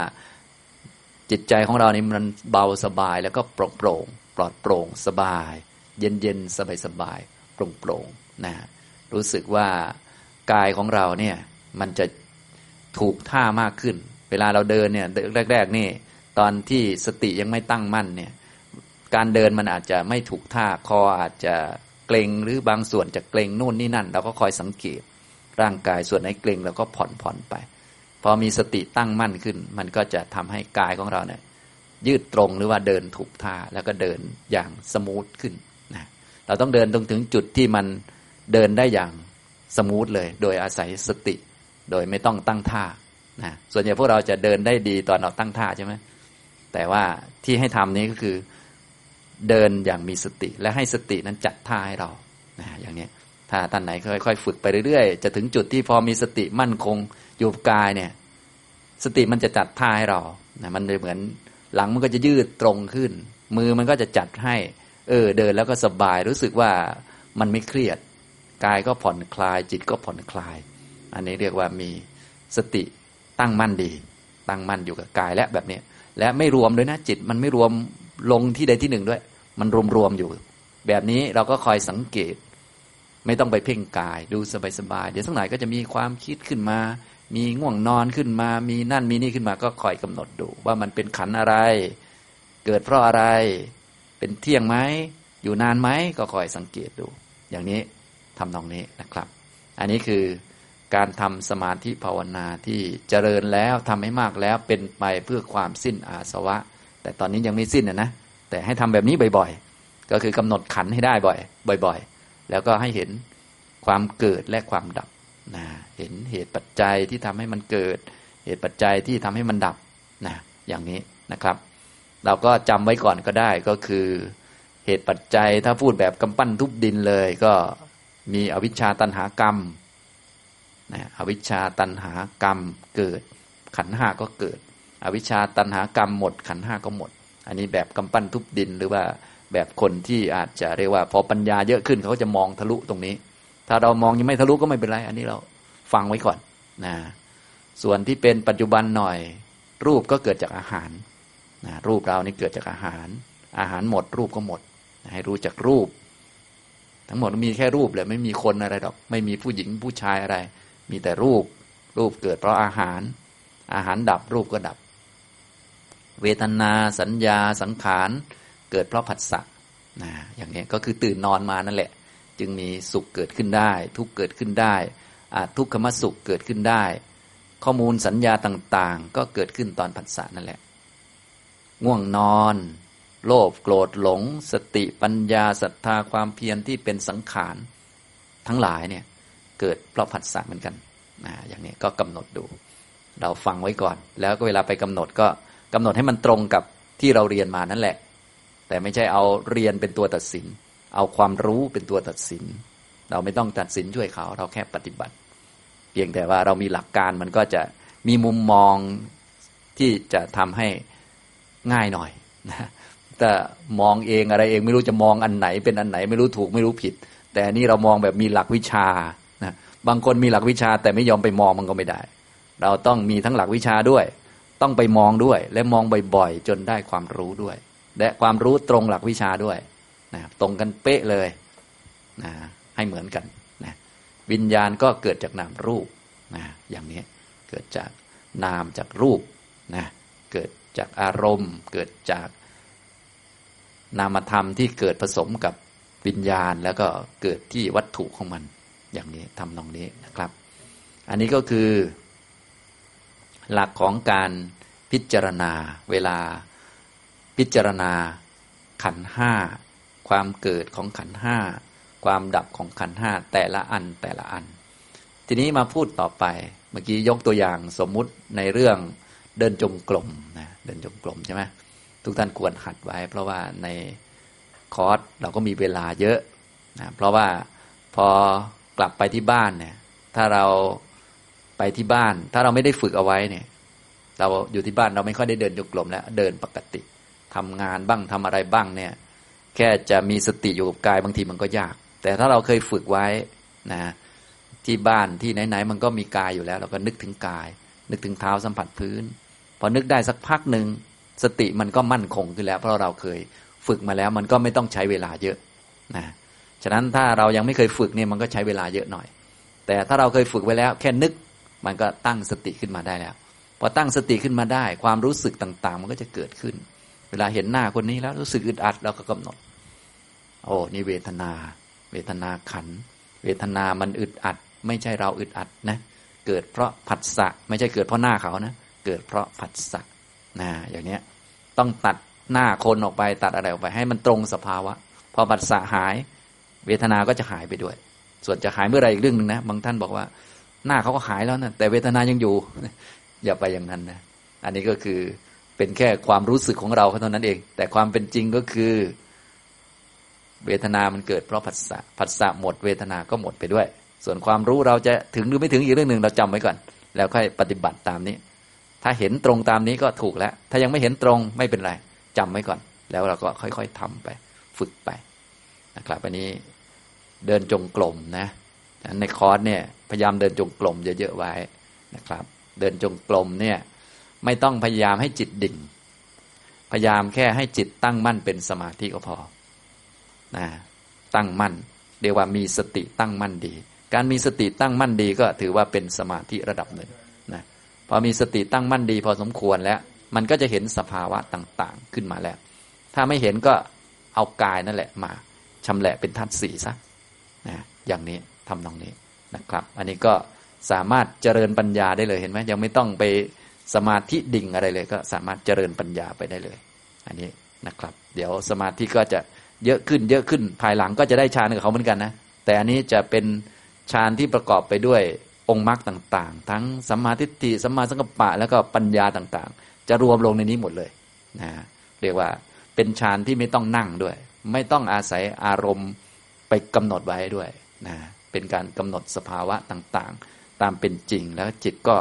สงบขึ้นเนื่องจากปล่อยอารมณ์ต่าง ๆ เหล่านั้น ก็คือเป็นสมาธิที่โน้มเอียงไปทางนิพพาน เป็นสมาธิไม่ได้มีนิพพานเป็นอารมณ์ โดยปล่อยวางสังขารอาศัยปัญญาเป็นตัวช่วยในการปล่อยวางนะถ้ามีสมาธิตัวนี้ แล้วก็ค่อยๆ ปล่อยวางไปเรื่อย ความสงบก็จะมากขึ้นต่อไป เมื่อ มันครบมรรคแปดนะมรรคองเจ็ดก็จะมารวมที่สมาธินี้ทั้งหมด แล้วก็จะมีนิพพานเป็นอารมณ์นะก็จะมีนิพพานเป็นอารมณ์จริง ๆ เลย ในตอนมรรคจิตเกิดขึ้น ได้ฌานใดฌานหนึ่งนะอย่างนี้โดยไม่ต้องไปทำฌาน หรือบางคนจะทำมาก่อนก็ได้นะฉะนั้นบางคนทำมาก่อนทำแบบที่หนึ่งก่อนก็ได้เหมือนกันก็คือ แต่อย่าลืมพักเสร็จแล้วออกมาออกมา ก็มาพิจารณา ขันห้าไม่เที่ยงเป็นทุกข์ไม่เป็นตัวตนนี่แหละ จริงๆมันก็คล้าย ๆ กันนี่แหละ แต่ว่าผมสอนเน้นมาทางนี้ เพราะว่าส่วนใหญ่คารวาสเราเนี่ยก็จะให้ไปดิ่งนี่มันก็ยากหน่อยนะยากเยอะอยู่ ถ้ามาในคอร์สบางทีก็กว่าจะดิ่งก็โอ้โหหลายวันนะสามสี่วันยังไม่ดิ่งเลยบางคนนะยังหลับอยู่เลย พอจะดิ่งแป๊บเดียวก็กลับบ้านไปออกอีกแล้ว วันหลังจะมาดิ่งอีกก็โอ้โหนะบางคนก็เสียดายนะ อุตส่าห์นิ่งแล้ว โอ้เสียดาย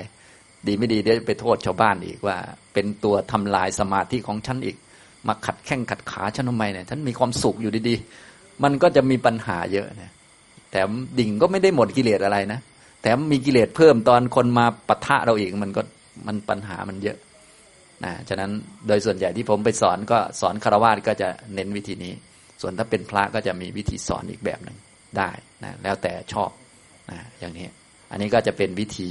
ที่ผมสอนเน้นอยู่เป็นหลักเลย โดยเฉพาะคารวะอย่างเราเนี่ยก็ถ้าพูดว่าเหมาะแก่วิธีนี้ก็ก็น่าจะใช่อยู่ แต่ว่าถ้าเข้าใจวิธีนี้เราก็สามารถไปเติมวิธีอื่น ถ้าต้องการสงบมากขึ้นก็ใส่กรรมฐานต่าง ๆ มาได้ เพราะเรามีหลักแล้วนะทำกายคตาสติเป็นฐานไว้เลย แต่ไม่ต้องให้จิตดิ่งนะ ให้จิตอยู่กับกายเฉยๆอยู่กว้างๆไว้ สบายๆนะทำไม่ยากอะไร เพราะว่าเราไม่ได้ต้องการให้มันนิ่ง ให้มันคิดปกติของมัน ให้มันนึกอะไรปกติรู้สึกปกติของมัน แต่แค่เอาจิตมาดูกายเฉยและไม่ต้องไปกายละเอียดอะไรด้วยนะ เอากายหยาบๆเลย ตรงไหนที่มันชัดเอาตรงนั้น เป็นตัวตั้งก่อน เช่นเดินเนี่ยมันชัดที่เท้าก็เอาเท้าก่อน ยืนมันชัดที่เท้าก็เอาตรงนี้ก่อน เสร็จแล้วก็นึกถึงกายว่ากายมันยืนนะตอนเนี้ย เท้ามันสัมผัสพื้นอยู่ มือมันอยู่ตรงไหน อยู่ท่าไหน ก็นึกถึงกาย ตั้งแต่หัวจดเท้าก็ยังได้ หรือนึกส่วนใดส่วนหนึ่งก็ได้ แล้วก็รู้สึกถึงกายว่า ยืนยังไงมืออยู่ตรงไหน โดยไม่ต้องใช้ตามามองดูใช้ใจเราดู นึกอยู่กับกายเห็นไหมใจมันจะอยู่กับกายแล้วอย่างนี้ทำอย่างนี้บ่อยๆนึกถึงกายตัวบ่อย ๆ นึกเอาเลยอย่างนี้นะครับ ท่าทางมันก็เลยจะไม่ค่อยซีเรียสนัก เนื่องจากเรานึกเอาเลยก็ได้ หรือบางท่านนึกแล้วมันไม่ค่อยมาก็จะทำขึ้นก่อนก็ได้ แต่ว่าอย่าทำนานหรือว่าอย่าทำจนเป็นพิธีรีตองว่าจะต้องพิธี ต้องมีพิธีก่อนบางคนนี่จะเดินจงกรมนี่โอ้โห สวดตั้งยี่สิบนาทีกว่าจะได้เดินนะขอให้สมาธิและวิปัสสนามรรคผลเกิดแก่ข้าพเจ้าด้วยเถิดนะหมดเวลาเดินจงกรมไปเยอะเลย อันนี้พิธีเยอะไปนิดนึงนะจะพิธีก็ไม่ว่ากันตัดไป นะแต่ว่าหลักจริง ๆ ไม่ต้องมีพิธีอะไรเลยก็ ก็กายมันอยู่ท่าไหนก็รู้ไปเลย อัดเข้าไปเลยนะอย่างนี้ อันนี้ที่แนะนำก็เดินจงกรมนะกลับไปกลับมา ก็อย่าลืมฝึกดูนะครับ ที่เป็นท่าหน่อยก็เพราะว่าเราจะได้มีหลักเป็นเบื้องต้นไว้ ต่อไปไปอยู่ที่บ้านก็อย่าลืมนะกายเดินกายยืนกายนั่งกายนอนกายเข้าห้องน้ำก็ อยู่กับกายไว้นะต่อมาท่านั่งท่านั่งยังแรกๆเนี่ย ถ้าท่านไหนสติยังน้อยอยู่ก็ยังไม่ต้องนั่งนักก็ได้ หรือนั่งก็นั่งแป๊บเดียว ไม่ต้องนั่งนาน เพราะว่าเราทำอะไรเราก็จะได้อันนั้น ส่วนใหญ่พวกเราเวลานั่งเนี่ย ชอบนั่งนานๆแต่นั่งนานๆเท่าที่เห็นก็คือหลับ แล้วก็จิตซึม แล้วก็ชอบทำแบบนั้น ต้องจำแม่นๆว่าทำอะไรก็จะได้อันนั้นทำซึมก็จะได้ซึมเข้าใจไหม ฉะนั้นอย่าทำให้มันซึม ฉะนั้นที่จะไม่ซึมเวลานั่งก็คืออย่านั่งนาน แต่บางคนชอบนั่งนานๆ เลยหาวิธีให้นั่งได้นานๆ โน่นนี่นั่นก็เลยวุ่นกันหมดเลยอันนี้ฉะนั้นเราต้องรู้หลักดีๆนะทำสติได้สติทำซึมได้ซึมนะทำนอนได้นอนนะ นี่พอเข้าใจไหมทำอะไรได้อย่างนั้นจำแม่นๆ บางท่านก็นั่งหลับอยู่นั่นแหละก็ทนหลับอยู่นั่นแหละก็ต้องยอมรับในความอดทนนะ แต่ว่ามันไม่เกิดประโยชน์อะไรต่อการละกิเลสนะ ฉะนั้นท่าทางนี้ให้เอาพอที่มีสติมั่นคงดี อย่างเช่นท่านั่งเนี่ย จริงๆ นั่งท่าไหนก็ได้นะถ้าจะนั่งนานๆหน่อยก็ต้องนั่งท่าให้มันแบบแบบไม่กดทับตัวเองจนเกินไป ก็ท่านั่งสมาธิแบบเราทราบนั่นแหละ นั่งอย่างนี้ แต่จริง ๆ นั่งเนี่ยท่าไหนก็ได้นะนั่งคู่บัลลังตั้งกายตรงดำรงสติไว้เฉพาะหน้าเนี่ยให้นั่งทำกายคตาสติก่อนก็คือนั่งแล้วก็ดูกาย ดูกายของเราที่อยู่ในท่านั่งเหมือนท่ายืนเมื่อกี้เลย เหมือนท่าเดินเมื่อกี้เลย กายอยู่ในท่านั่ง กายนั่งอยู่ จริง ๆ กายอยู่ท่าไหนเราก็รู้ได้หมดแหละเพียงแต่ตอนนี้นั่ง ก็อยู่ในท่านั่ง วิธีการก็คือเรากำหนดจุดที่มันชัดเป็นเบื้องต้นก่อน อย่างเช่นเวลานั่งเนี่ยเรานั่ง ทับขาสองข้างเข้ามาหรือว่าเลียงขาก็ได้นะขวาทับซ้ายซ้ายทับขวาได้หมดนั่ง พอนั่งแล้วก็ทำความรู้ไปที่ ก้นที่มันสัมผัสพื้น มันก็รู้แล้วไหมอย่างนี้ไม่ต้องไปกำหนดลมดึงลมไม่จำเป็นนะเราไม่ต้องทำเกินความสามารถ เพราะถ้าเกินความสามารถมันจะเครียดนะและคนทำเกินความสามารถเราก็รู้อยู่ ถึงมันจะฝืนมันก็ฝืนได้ไม่นานนะเดี๋ยวมันก็ตายน้ำตื้น ฉะนั้นให้เราทำตามความสามารถนะวิธีการก็คือรู้กาย ฉะนั้นกายนี้มันจะเด่นในแง่ที่ว่ามันมีตั้งแต่หยาบๆจนละเอียดได้ นะได้หมดเลย จนกระทั่งลมหายใจก็ได้ อะไรก็ได้หมดละ อย่างนี้แต่ให้เราทำตามสเต็ปไป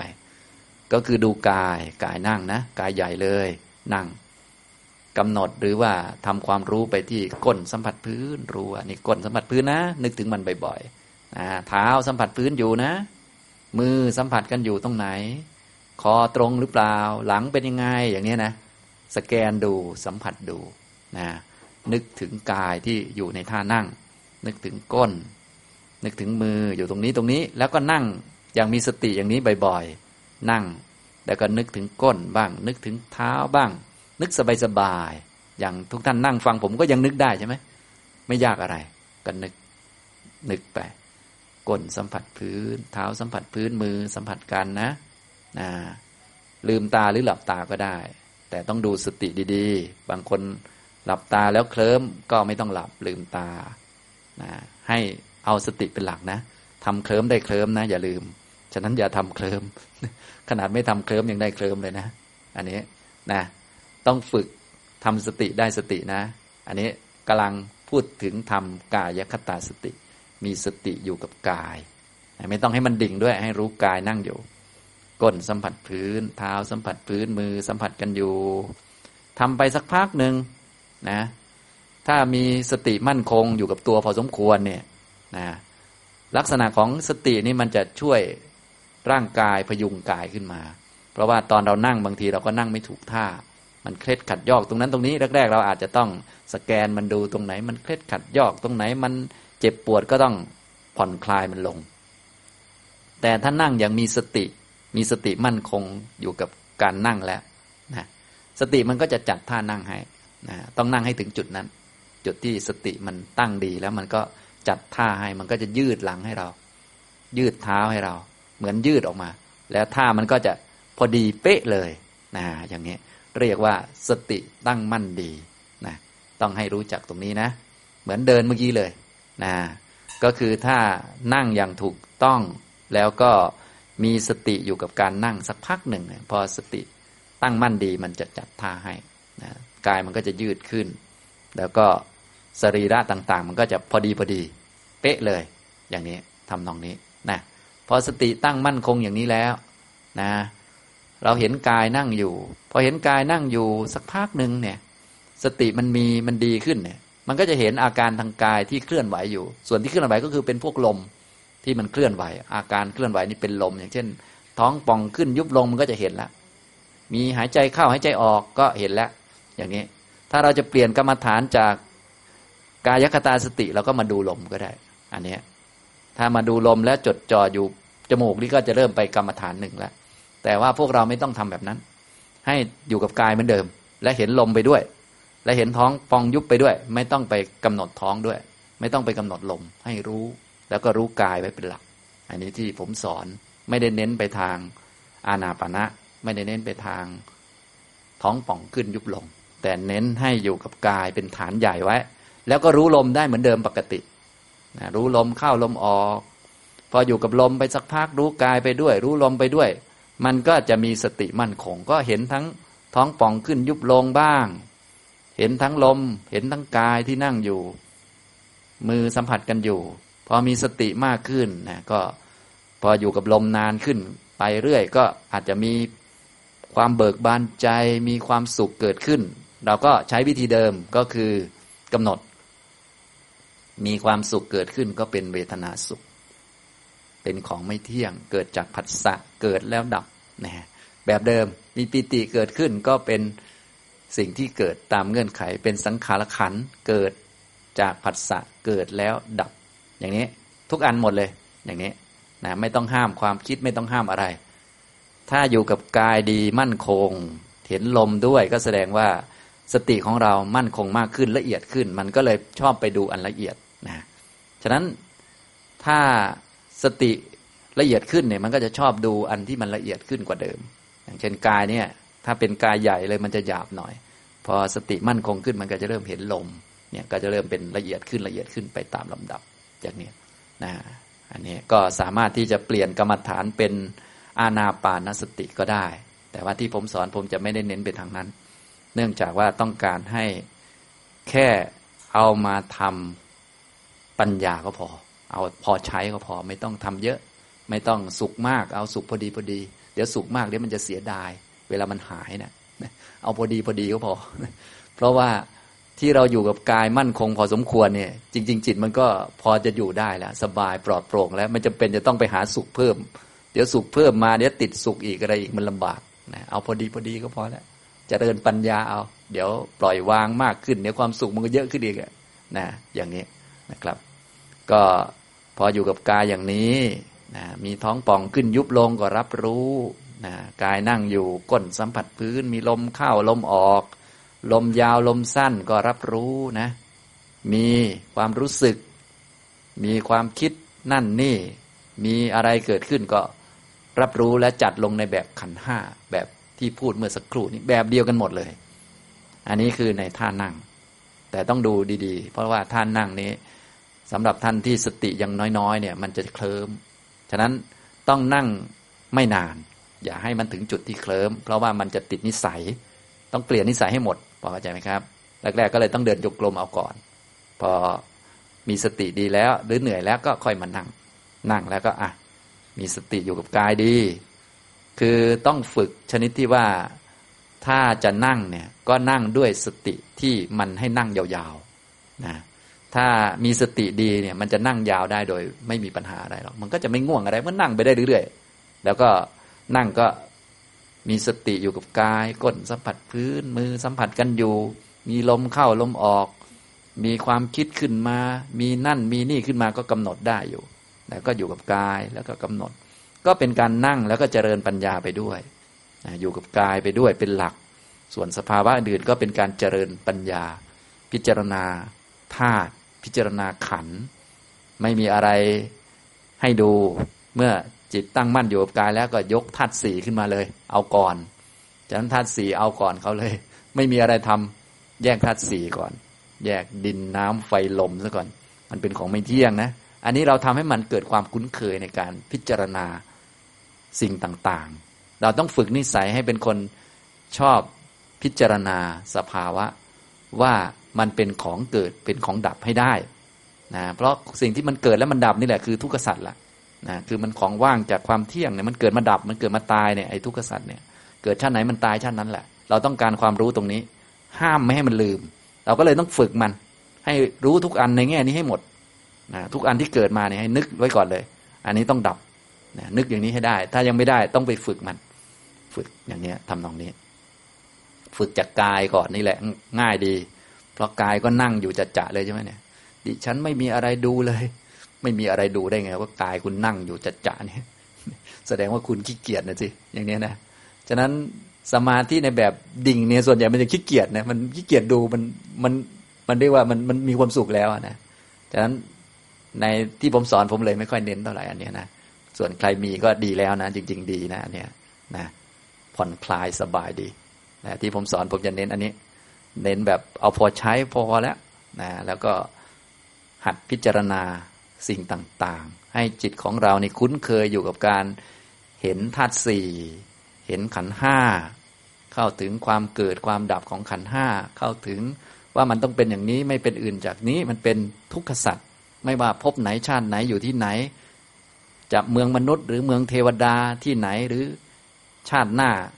ก็เหมือนกันหมด คือเป็นทุกขสัตว์เหมือนกัน เป็นขันห้าเหมือนกัน เป็นของเกิดมาดับเหมือนกันหมดอย่างนี้จนไม่ลืม ทีนี้พอเราไม่ลืมแล้วอย่างนี้เราอยากจะได้สมาธิเพิ่มอะไรเพิ่มมันจิตมันรู้อยู่แล้วว่า อะไรเกิดมันดับหมดมันก็ไม่ลงแล้วนะอย่างนี้สมาธิมันก็จะรู้ว่าเดี๋ยวมันก็ดับเหมือนกันไอ้นิ่งๆนี่นะเดี๋ยวก็ดับหมดเพราะใจมันมีมุมมองทางด้านปัญญาแล้ว เข้าใจสัจธรรมแล้ว แม้จิตนิ่งๆเป็นอุเบกขาเนี่ย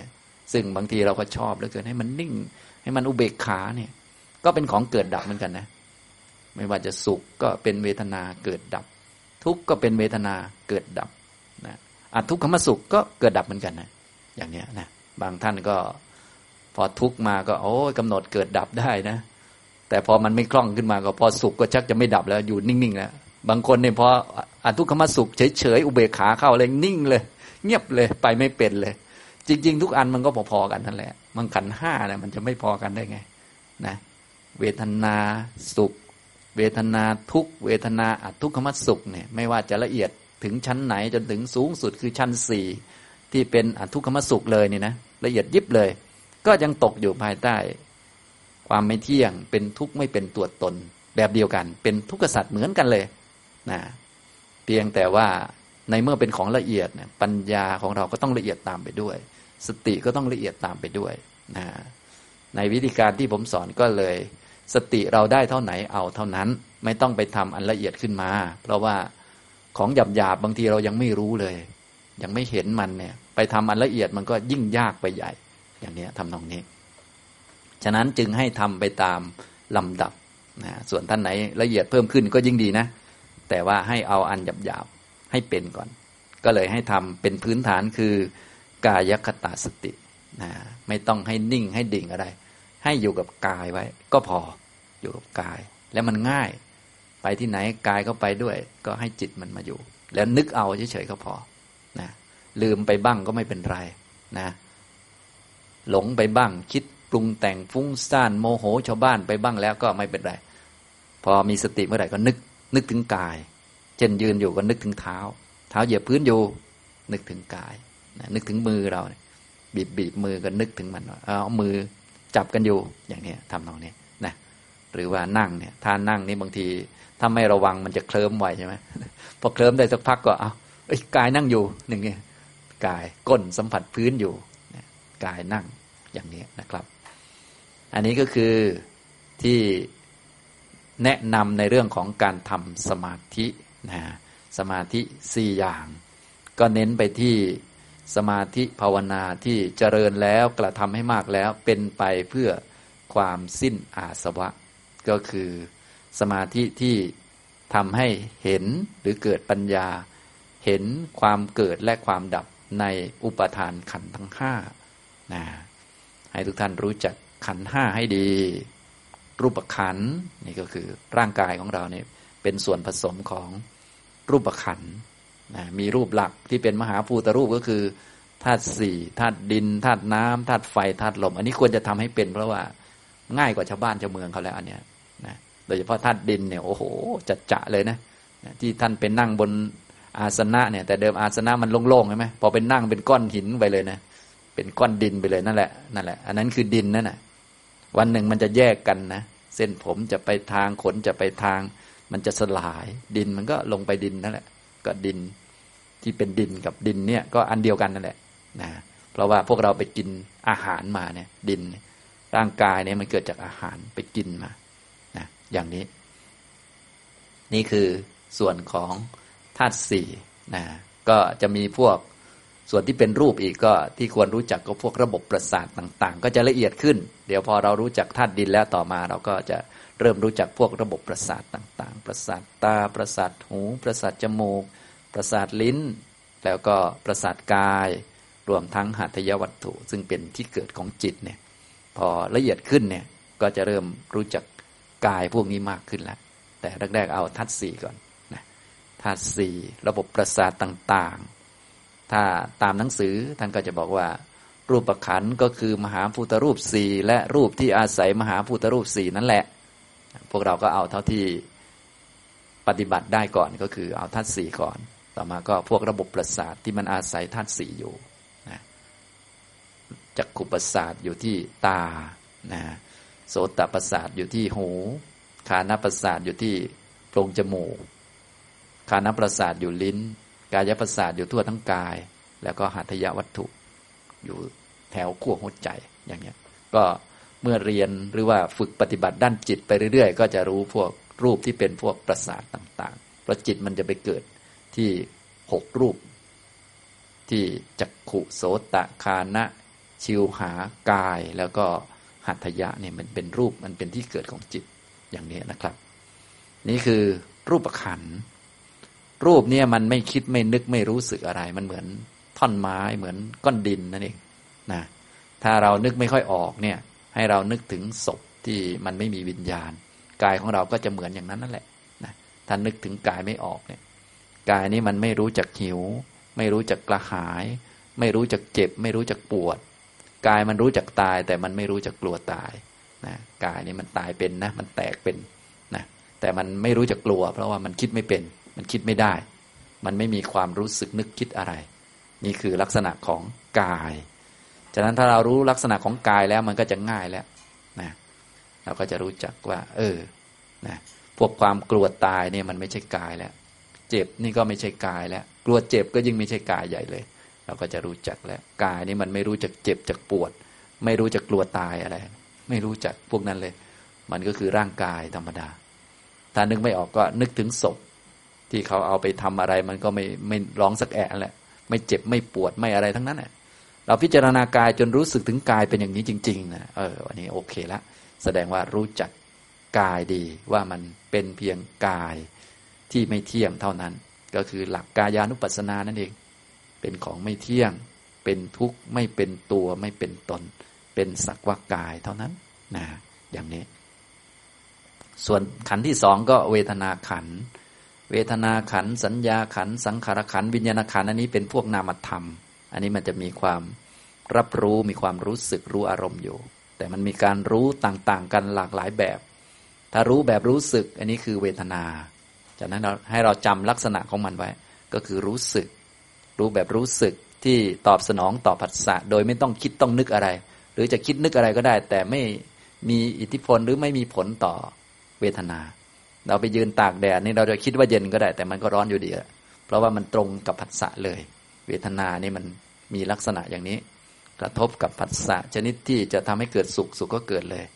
กระทบผัสสะชนิดที่จะก่อให้เกิดทุกข์ทุกข์ก็เกิด กระทบผัสสะที่จะก่อให้เกิดอทุกขมสุขอทุกขมสุขก็เกิดตรงตามผัสสะเลย อันนี้เวทนา เวทนาสุข เวทนาทุกเวทนาอทุกขมสุข เราก็หัดกำหนดจากอันนี้ง่ายก่อน เช่นความรู้สึกหิว ความรู้สึกกระหาย ความรู้สึกอึดอัด ความรู้สึก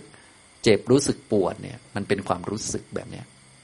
พอเรากำหนดจากอันนี้ง่ายได้เรียบร้อย อะไรต่อไปที่มันเป็นด้านความรู้สึกเราก็จะรู้ว่า อ๋อมันพวกเดียวกัน เพียงแต่มันเปลี่ยนความรู้สึกจากรู้สึกทุกข์อึดอัดทนไม่ไหวกลายเป็นรู้สึกสบาย รู้สึกนั่นรู้สึกนี่ แต่มันก็คืออาการลักษณะเดียวกัน อย่างนี้ทำนองนี้นะครับ อันนี้ก็คือเวทนาขันนะก็เป็นส่วนหนึ่งของชีวิตเรานั่นแหละ เป็นขันห้านะเป็นส่วนหนึ่งของขันห้าเป็นเวทนาขันนะ ก็ให้รู้จัก ต่อไปสัญญาขัน สัญญา ความกำหนด ความทำเครื่องหมาย ความหมายรู้ การกำหนด ให้สิ่งนั้นเป็นสิ่งนั้น ให้สิ่งนี้เป็นสิ่งนี้ จริง ๆ สิ่งต่างๆนะเส้นผมมันก็ไม่รู้ว่ามันเป็นเส้นผมนะเนี่ย ตัวที่บอกว่าเส้นผม หรือกำหนดให้เส้นผมเป็นเส้นผมก็คือสัญญากำหนดให้เส้นผมเป็นสีดำอันนี้ก็คือสัญญา พวกตัวกำหนดทำความหมาย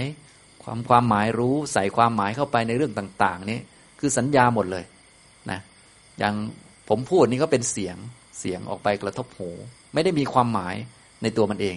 ความหมายที่อยู่ในเสียงนี้เสียงมันเป็นคลื่นสูงสูงต่ำต่ำเฉยๆความหมายในคลื่นสูงสูงต่ำต่ำที่เราใส่ไว้ก็คือ สัญญาเราไปเรียนมาจากโรงเรียนนะภาษาอังกฤษอย่างนี้บางคนไม่เคยเรียนภาษาอังกฤษถึงจะเป็นคลื่นสูงสูงต่ำต่ำมันก็ไม่รู้ความหมายหรอกแต่ถ้าเราไปเรียนภาษาอังกฤษมา คลื่นอันนี้เมื่อกระทบหูมันก็จะมีความหมายด้วย ความหมายนั้นไม่ได้อยู่ในเสียง แต่อยู่ในจิตเรา เป็นสัญญาขัน ก็คือเครื่องหมายหรือความหมายที่เราใส่ให้กับสิ่งนั้นๆ อย่างเช่นเนี่ย ท่านมองมาเนี่ยเป็นโต๊ะเราใส่ความหมายเขาว่าเป็นโต๊ะโต๊ะเขาไม่รู้ว่าเขาเป็นโต๊ะโดยสัมไปนะใส่ความหมายให้อันนี้เป็นสีขาวให้อันนี้เป็นผู้ชาย จริง ๆ รูปร่างกายธาตุสี่มันไม่ได้บอกว่ามันเป็นผู้หญิง ไม่ได้บอกว่ามันเป็นผู้ชายอะไร แต่ที่บอกว่าเป็นผู้ชายชื่ออาจารย์สุพีนะนี่เรียกว่าแขนแขนมันก็ไม่รู้ว่ามันเป็นแขนนะส่วนตัวกำหนดให้อันนี้คือแขนข้างขวา อันนี้คือแขนข้างซ้าย อันนี้คือหายใจเข้า อันนี้คือหายใจออกก็คือ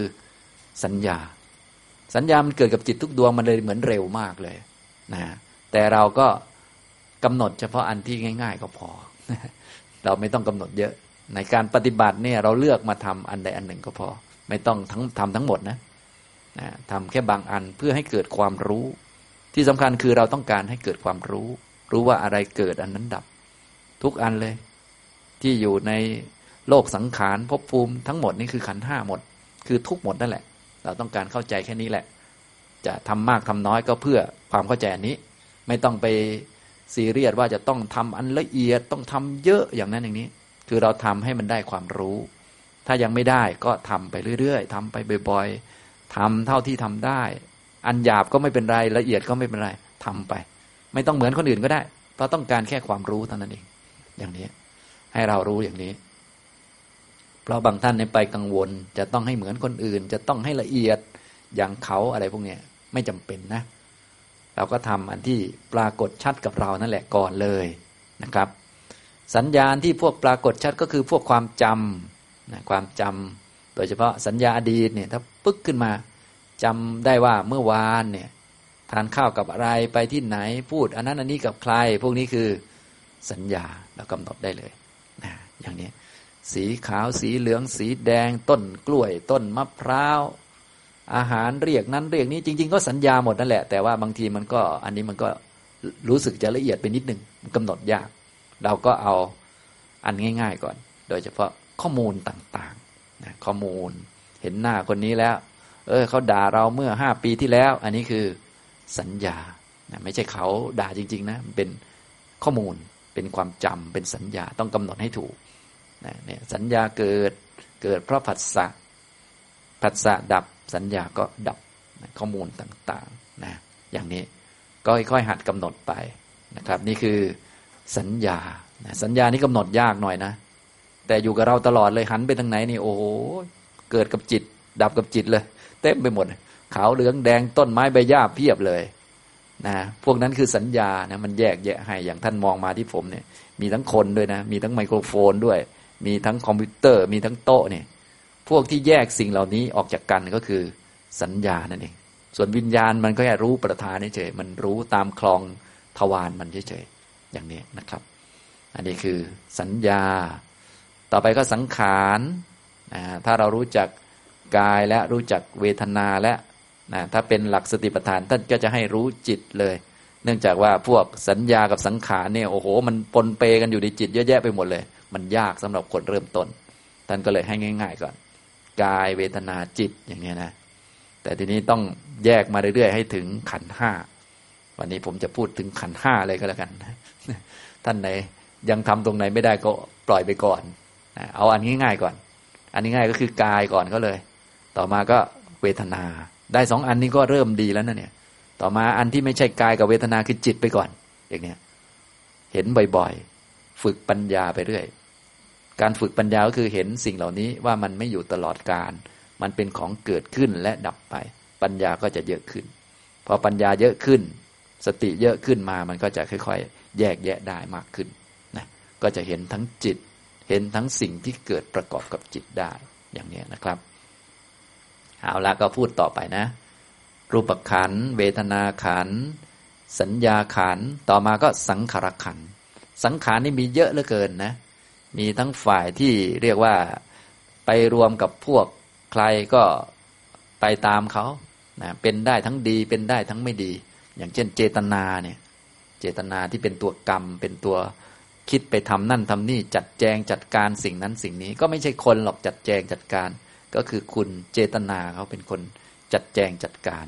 เจตนาเนี่ยก็เป็นได้ทั้งดีทั้งไม่ดี ถ้าไปประกอบกับพวกสติปัญญาศรัทธาพวกนี้ก็กลายเป็นฝ่ายดีขึ้นมา เป็นฝ่ายกุศลขึ้นมานะถ้าเจตนานี้ประกอบเข้ากับพวกโทสะพวกโลภะพวกความหลงเข้ามาก็เป็นอกุศลเข้ามาอย่างนี้ หรือความเพียรความขยันอย่างเงี้ย ถ้าขยัน แต่ว่าไปประกอบกับเรื่องไม่ดี ขยันเร็วๆอะก็ก็เลวไปด้วย ถ้าขยันแต่มาฝึกสติ ฝึกสัมปชัญญะประกอบความเพียรเอากายเป็นฝ่ายดีขึ้นมา เนี่ย พวกสังขารก็จะมีทั้งฝ่ายที่ไปเข้ากับใครก็เป็นอย่างคนนั้นก็มีนะอย่างพวก ที่พูดให้ฟังเมื่อสักครู่เนี่ย พวกเจตนานะพวกความคิดวิตกวิจารณ์ต่าง ๆ เนี่ยมีทั้งดีทั้งไม่ดีนะเราก็ต้องรู้จักเขานะ อย่างนี้ ความเพียรพวกนี้พวกปีติอย่างนี้ก็มีทั้งดีทั้งไม่ดี ปีติได้เงินมาเยอะโน่นนี่นั่น ก็เกิดปีติเอิบอิ่มก็มีนี่ก็ฝ่ายไม่ดี นั่งสมาธิแล้วสงบก็เกิดปีติก็มีก็ฝ่ายดีอีกแล้วก็แยกแยะอย่างนี้ มีทั้งฝ่ายที่เรียกว่า เหมือนจะบอกว่าเป็นกลางๆก็ไม่เชิงก็คือ เข้ากับใครก็เป็นอย่างคนนั้น หรือบางพวกก็ถ้าเกิดขึ้นมาจะต้องเป็นฝ่ายไม่ดีเลยแน่นอน เป็นอกุศลแน่นอนเลยก็มีนะ เช่นพวกความหลงโมหะหลงเนี่ยพอเกิดขึ้นมาเนี่ยไม่ดีแน่นอนเลย พอหลงปุ๊บจะต้องฝ่ายไม่ดี ก็เป็นสังขาร แต่ในการปฏิบัติระดับปัญญาเนี่ยเราไม่ต้องไปตัดสินเขาว่าดีหรือไม่ดี ให้เห็นเขาเท่าเทียมกันคือเป็นแค่สังขารนะโลภะโทสะโมหะนี่เรารู้จักดีอยู่แล้ว อันนี้ก็สังขารนะ อิจฉามัจฉริยะเนี่ยก็เป็นสังขาร ง่วงเหงาเหานอนเนี่ยมาปฏิบัติธรรมนิวรณ์ต่าง ๆ นี่ก็รู้จักกันดีอยู่แล้ว กามฉันทะพยาปาทะถีนมิทะอุทธจักกุกุจจะวิจิกิจฉา นี่ก็สังขารทั้งนั้นเลยเนี่ย เรากำหนดได้เลยพวกนี้ง่าย ๆก็คือที่ไม่ใช่รูป ไม่ใช่เวทนา ไม่ใช่สัญญา พวกนี้คือสังขารนะกำหนดนะแรกๆอาจจะต้องนึกนิดนึง นึก นึกพอนึกบ่อย ๆ แล้วต่อไปก็แทบไม่ต้องนึกแล้ว ออโต้แล้วออกมาแล้วสังขาร เกิดเพราะผัสสะผัสสะหมด สังขารก็หมดเนี่ยอย่างนี้ทำนองนี้นะครับ อันนี้สังขารฝ่ายไม่ดีนะ เกิดมาเมื่อไหร่ก็ไม่ดีเมื่อนั้น ขี้เกียจมีมานะถือเนื้อถือตัวหัวแข็ง ก็คงมีกันทุกคนบ้างเนี่ย อะไรไม่ดีบ้างคงพอรู้นะนั่นแหละนะส่วนใหญ่แรก ๆ จะเกิดบ่อยหน่อย พวกฝ่ายไม่ดี ฝ่ายดีก็มี ดีแน่นอนก็มีพวกศรัทธาเชื่อปัญญาตรัสรู้ของพระพุทธเจ้า สตินี่ก็เป็นสังขารนะนะความคิดบริจาคอโลภะมีเมตตา มีกรุณานะมีมุทิตา มีความเชื่อเรื่องกรรม เรื่องผลของกรรมนะจิตที่สะอาดปลอดโปร่ง สงบระงับต่าง ๆ พวกนี้นะนะมีความงดเว้นจากทุจริตต่าง ๆ งดเว้นกายทุจริต วจีทุจริต มโนทุจริต แล้วก็ปัญญาที่เห็นความเป็นจริงต่างๆนี่ก็เป็นสังขารเหมือนกันนะกิเลสก็เป็นสังขาร ฝ่ายมรรคก็เป็นสังขาร ฉะนั้นสังขารก็เลยมีเยอะไปหมดเลยนะเราก็เลยต้องรู้จักเขาให้ดี เท่าเทียมกัน ทั้งฝ่ายไม่ดี ทั้งฝ่ายดีเท่ากันนะพอรู้จักเท่ากันด้วยปัญญาแล้ว ปัญญาเขาก็จะค่อย ๆ เลือกให้ ปัญญาเขาคงไม่เลือกฝ่ายไม่ดีนะปัญญาเนี่ย ฉะนั้นเวลาเราฝึกปฏิบัติเนี่ยถ้าละกิเลสนี่ละด้วยปัญญานะ ละด้วยความเข้าใจละด้วยความรู้ ไม่ใช่ไปฝืน ถ้าอุปมาก็เหมือนเรื่องนอกๆอะ เช่นเรามีความเข้าใจชัดว่าสุรามันไม่ดี เราก็เลิกเนี่ยใช้ปัญญาเอาเนี่ยทำตรงนี้นะครับ ในการปฏิบัติก็คือเห็นความจริงก่อน แล้วมันก็จะค่อยๆละฝ่ายไม่ดีไป ฝ่ายดีก็จะเยอะขึ้นเยอะขึ้นไปเรื่อยๆ อันนี้คือสังขารมีทั้งฝ่ายดี ทั้งฝ่ายไม่ดี มีทั้งฝ่ายที่ควรละ มีทั้งฝ่ายที่ควรเจริญมรรคแปดนี้ก็อยู่ในฝ่ายสังขารเนี่ยก็คือต้องปรุงแต่งต้องสร้างขึ้นมาเหมือนกัน ที่พวกเรามาปฏิบัติกัน ก็คือมาสร้างมรรคเพราะมันเป็นสังขาร มันต้องปรุงแต่งมันสร้างขึ้นนี่ยอย่างนี้ก็คือมาปรุงแต่งมาสร้างฝ่ายดีนั่นเองฝ่ายไม่ดีก็อย่าไปปรุงมันนี่ยอย่างนี้นะครับ ต่อไปก็วิญญาณ อันนี้การรับรู้ที่เป็นหลักอยู่ในทางทวารทั้งหกจักขุวิญญาณ โสตวิญญาณ คานวิญญาณ ชิวหาวิญญาณ กายวิญญาณ มโนวิญญาณ อันนี้ก็เป็นตัวรู้หลัก ตัวรู้แบบทำให้สิ่งต่าง ๆ ปรากฏขึ้น อย่างเช่น การมองเห็นเห็นไหมทำให้โลกทางตาปรากฏขึ้น อันนี้คือหน้าที่ของจักขุวิญญาณ ได้ยินเสียงเนี่ยทำให้เสียงปรากฏมาที่หูเนี่ยโสตวิญญาณเกิดที่หูนะจักกูวิญญาณเกิดที่ตาแล้วก็ดับที่ตาไป โสตวิญญาณก็เกิดที่หู ดับที่หู ส่วนการรู้ความหมายของเสียงคือสัญญา ความรู้สึกต่อเสียง เสียงนี้รู้สึกเฉยเฉยเสียงนี้รู้สึกมีความสุข เสียงนี้รู้สึกอึดอัด ความรู้สึกก็คือเวทนา จริง ๆ เนี่ยมันมาพร้อมกันแหละ ขันห้ามันไม่เคยแยกกันไปไหน มันอยู่ด้วยกันตลอด เพียงแต่เวลากำหนดหรือเวลาฝึกเนี่ยเราให้เอาอันที่ชัดก็พอ ถ้าไม่มีอะไรที่ชัดให้ดูกายไว้เนี่ยพอเข้าใจไหมครับอย่างนี้ ไม่ต้องทำพร้อมกัน เดี๋ยวมันจะงง ไม่ต้องทำเยอะด้วยทำอันที่มันชัดนะอย่างนี้พอเข้าใจไหมทำอันที่มันชัดก็พอให้เข้าใจชัดๆอันที่มันชัดน่ะอันนี้มันปรากฏชัดๆนะให้รู้เรื่องก่อน อันที่ยังไม่ชัดไม่ต้องไปหากับเขา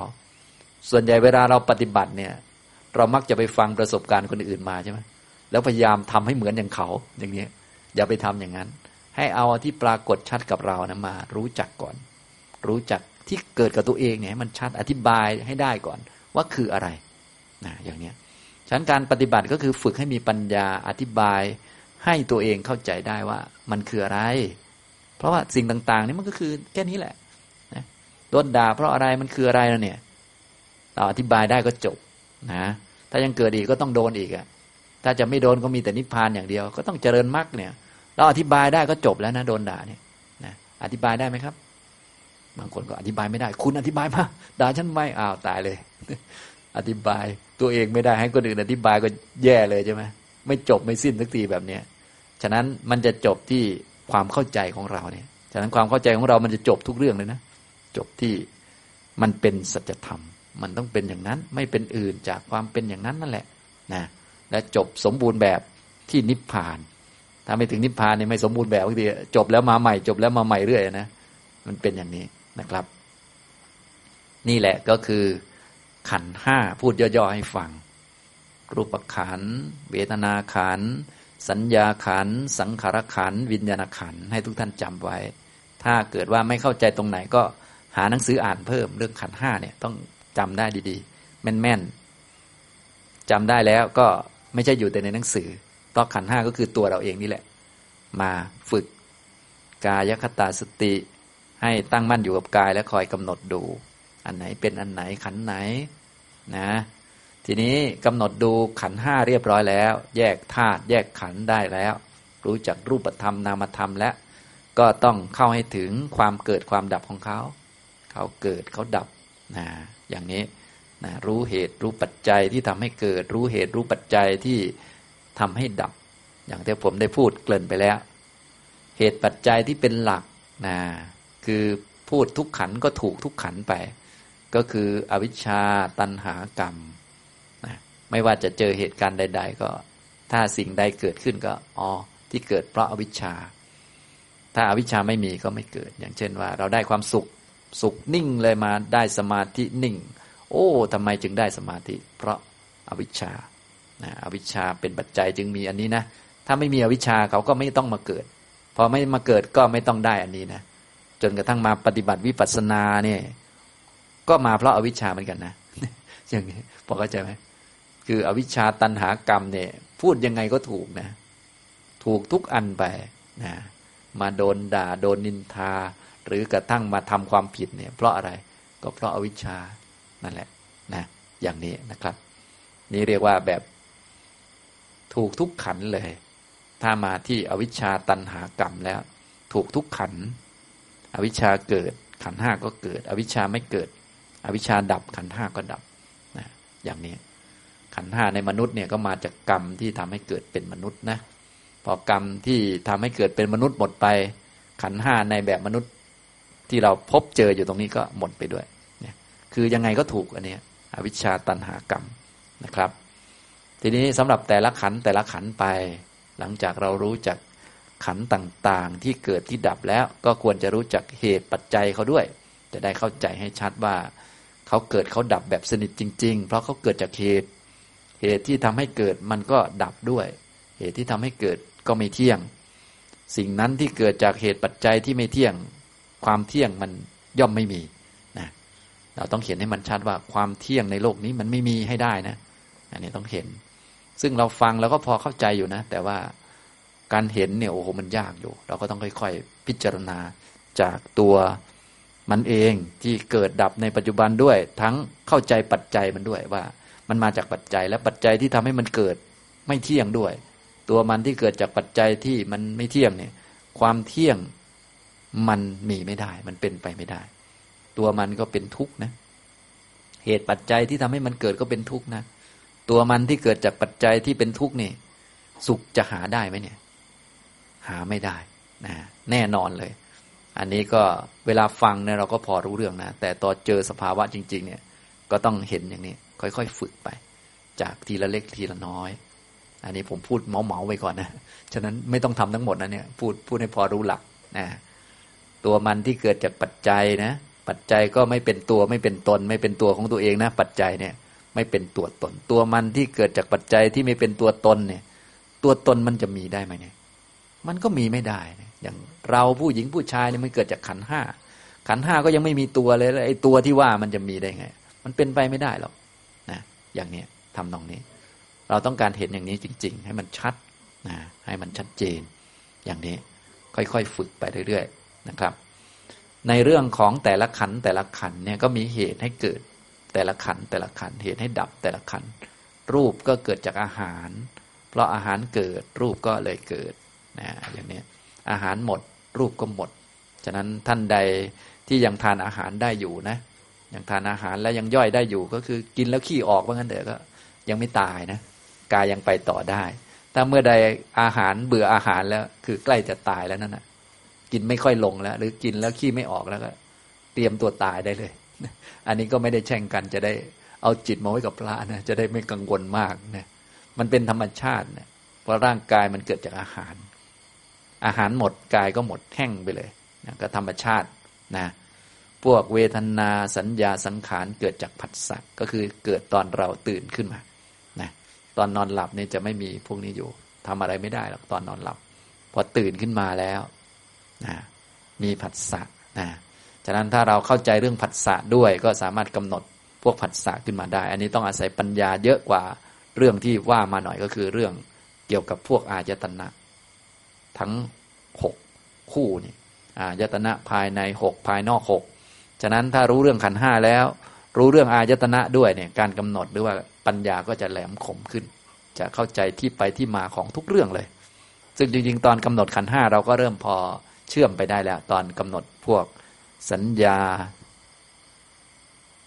เวทนาสัญญาสังขารเนี่ยมันเชื่อมกันอยู่ก็คือมันเกิดจากผัสสะนะผัสสะเนี่ย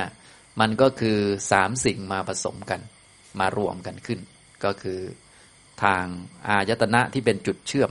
เชื่อมให้เกิดวิญญาณ เกิดเรื่องราวต่าง ๆ นานานะเพราะว่าพวกเวทนาสัญญาสังขารนี่มันจะเกิดกับวิญญาณเกิดด้วยกันเลย ฉะนั้นต้องมีตัวเชื่อมให้เกิดวิญญาณซะก่อน ตัวเชื่อมให้เกิดวิญญาณนี้ก็จะมีอยู่หกคู่ด้วยกัน มีอายตนะภายในหกอายตนะภายนอกหกจักขายตนะ โสตายตนะ คานายตนะจิวหายตนะ กายายตนะมนายตนะ พวกนี้มันเกิดจากกรรม กรรมเป็นตัวสร้างมา แล้วก็รักษาไว้เดี๋ยวหมดกรรมมันก็จะลบไปนะตอนนี้พวกเรายังไม่หมดกรรมก็มีอันนี้นะส่วนรูปเสียง กลิ่นรสโผฏฐะแล้วก็ธรรมรูปายตนะ สัตดายตนะ คันธายตนะรสายตนะโพธพายตนะธรรมายตนะ อันนี้ เป็นอารมณ์มันเป็นตัวมากระทบกัน มาเชื่อมกันพอเชื่อมกันก็เกิดวิญญาณขึ้นนะอย่างนี้เป็นโลกทางตาจักขุสัมผัสอย่างเนี้ยนะพอมีผัสสะก็เกิดเวทนาขึ้น เกิดสัญญาขึ้น เกิดสังขารขึ้นมาเนี่ยฉะนั้นถ้าเรารู้จักการเห็นเนี่ยพอมองเห็นปุ๊บก็สามารถที่จะรู้จักอธิบายการเห็นได้ แต่ว่าอันนี้มันยากนิดหนึ่งท่านฟังไว้ก่อนไม่ต้องไป ทำตามก็ได้ เดี๋ยว พอมีปัญญาก็ค่อย ๆทำตามได้ การเห็นเนี่ยรู้จักการเห็นไหมคืออะไร การเห็นก็คือตายังดีอยู่ แล้วก็มีแสงมากระทบ เกิดจักขูวิญญาณขึ้นนี่คือการเห็น การได้ยินนี่คืออะไรอย่างท่านนั่งฟังผมพูดมีการได้ยิน จนเกิดความรู้สึกโน่นนี่นั่นต่าง ๆ นานาเนี่ยต้องเข้าใจการได้ยิน การได้ยินก็คือเนี่ยมีหูดีอยู่ หูนี่มันเกิดจากกรรม วันหนึ่งมันก็จะหมดไป เพราะมันเป็นรูปอาศัยมหาภูตรูป มหาภูตรูปยังรู้จักพังเลย ที่ตั้งมันยังรู้จักพัง มันไปอาศัยเขามันก็พังเหมือนกัน มีเสียงมากระทบ เกิดโสตะวิญญาณขึ้น เนี่ย ก็เป็นความเข้าใจการได้ยินนะอย่างนี้ทำนองนี้ ฉะนั้นถ้าเราเข้าใจเรื่องพวกนี้มันจะละเอียดมากเลยนะแต่นี้พูดให้ฟังก่อน พอเป็นเบื้องต้น ทุกท่านจะได้รู้จักว่า โอ้โห มีรายละเอียดเยอะ แต่ว่าให้เราปฏิบัติหรือทำเฉพาะอันที่ปรากฏชัดกับเราหรือพอทำได้ ก็พอนะในวันนี้ก็มาเน้นเรื่องของขันห้า ซึ่งบางขันก็ยากพอสมควรเหมือนกันนะ อย่างนี้นะครับ สัญญานะเวทนาสัญญาสังขารเกิดจากผัสสะพอผัสสะดับ เวทนา สัญญาสังขารก็ดับนะส่วนวิญญาณเกิดจากนามรูป นะครับวิญญาณเนี่ยเวลามันเกิดเนี่ยมันต้องอาศัยเวทนาสัญญาแล้วก็สังขารมาประกอบรวมกันเข้า เวทนาสัญญานี่มันเป็นพวกจิตตสังขารก็คือ ตัวปรุงให้จิตเกิดขึ้น วิญญาณนี่มันเกิดเดี่ยวๆไม่ได้มันต้องอาศัยเพื่อนมันฉะนั้นนามขันทั้งสี่เนี่ยเวทนาสัญญาสังขารวิญญาณเนี่ยมันเกิดด้วยกันเลยมันไม่แยกกันมันเกิดพร้อมกันเลย เกิดพร้อมกันดับพร้อมกันรู้อารมณ์เดียวกัน พวกเราก็เลยรู้สึกเหมือนมองเห็นปุ๊บก็ สีแดงสีเขียวก็มาเลย ก็รู้สึกขึ้นมาเลยนมันก็เลยเหมือนอยู่ด้วยกันเลย จริง ๆ คือมันเกิดด้วยกันเลย มันเกิดพร้อมกันด้วย มันเร็วมากเกิดด้วยกัน แต่เวลาเราปฏิบัติเราก็กำหนดอันที่ชัด ในตอนกำหนดบางทีเลยรู้สึกเหมือนอันมาก่อน อันนี้มาหลังก็ไม่เป็นไรเอาตามปัญญาของเรา แต่ตัวของมันจริง ๆ มันเกิดด้วยกันเลยนะ เกิดนามขันสี่เนี่ยเกิดด้วยกัน เกิดด้วยกันตลอด เกิด พร้อมกันดับพร้อมกันเลย เป็นสัมปยุตธรรมกัน อย่างนี้นะครับวิญญาณก็อาศัยนามก็คืออาศัยเวทนาสัญญาสังขารนี่แหละเกิดขึ้น และอาศัยรูปด้วยวิญญาณเกิดกับรูป เกิดที่จักขุเนี่ยวิญญาณจักขุวิญญาณเกิดที่ตา ดับที่ตา โสตวิญญาณเกิดที่หูและดับที่หูฐานะวิญญาณเกิดที่จมูก ดับที่จมูก จิวหาวิญญาณเกิดที่ลิ้น ดับที่ลิ้น กายวิญญาณเนี่ย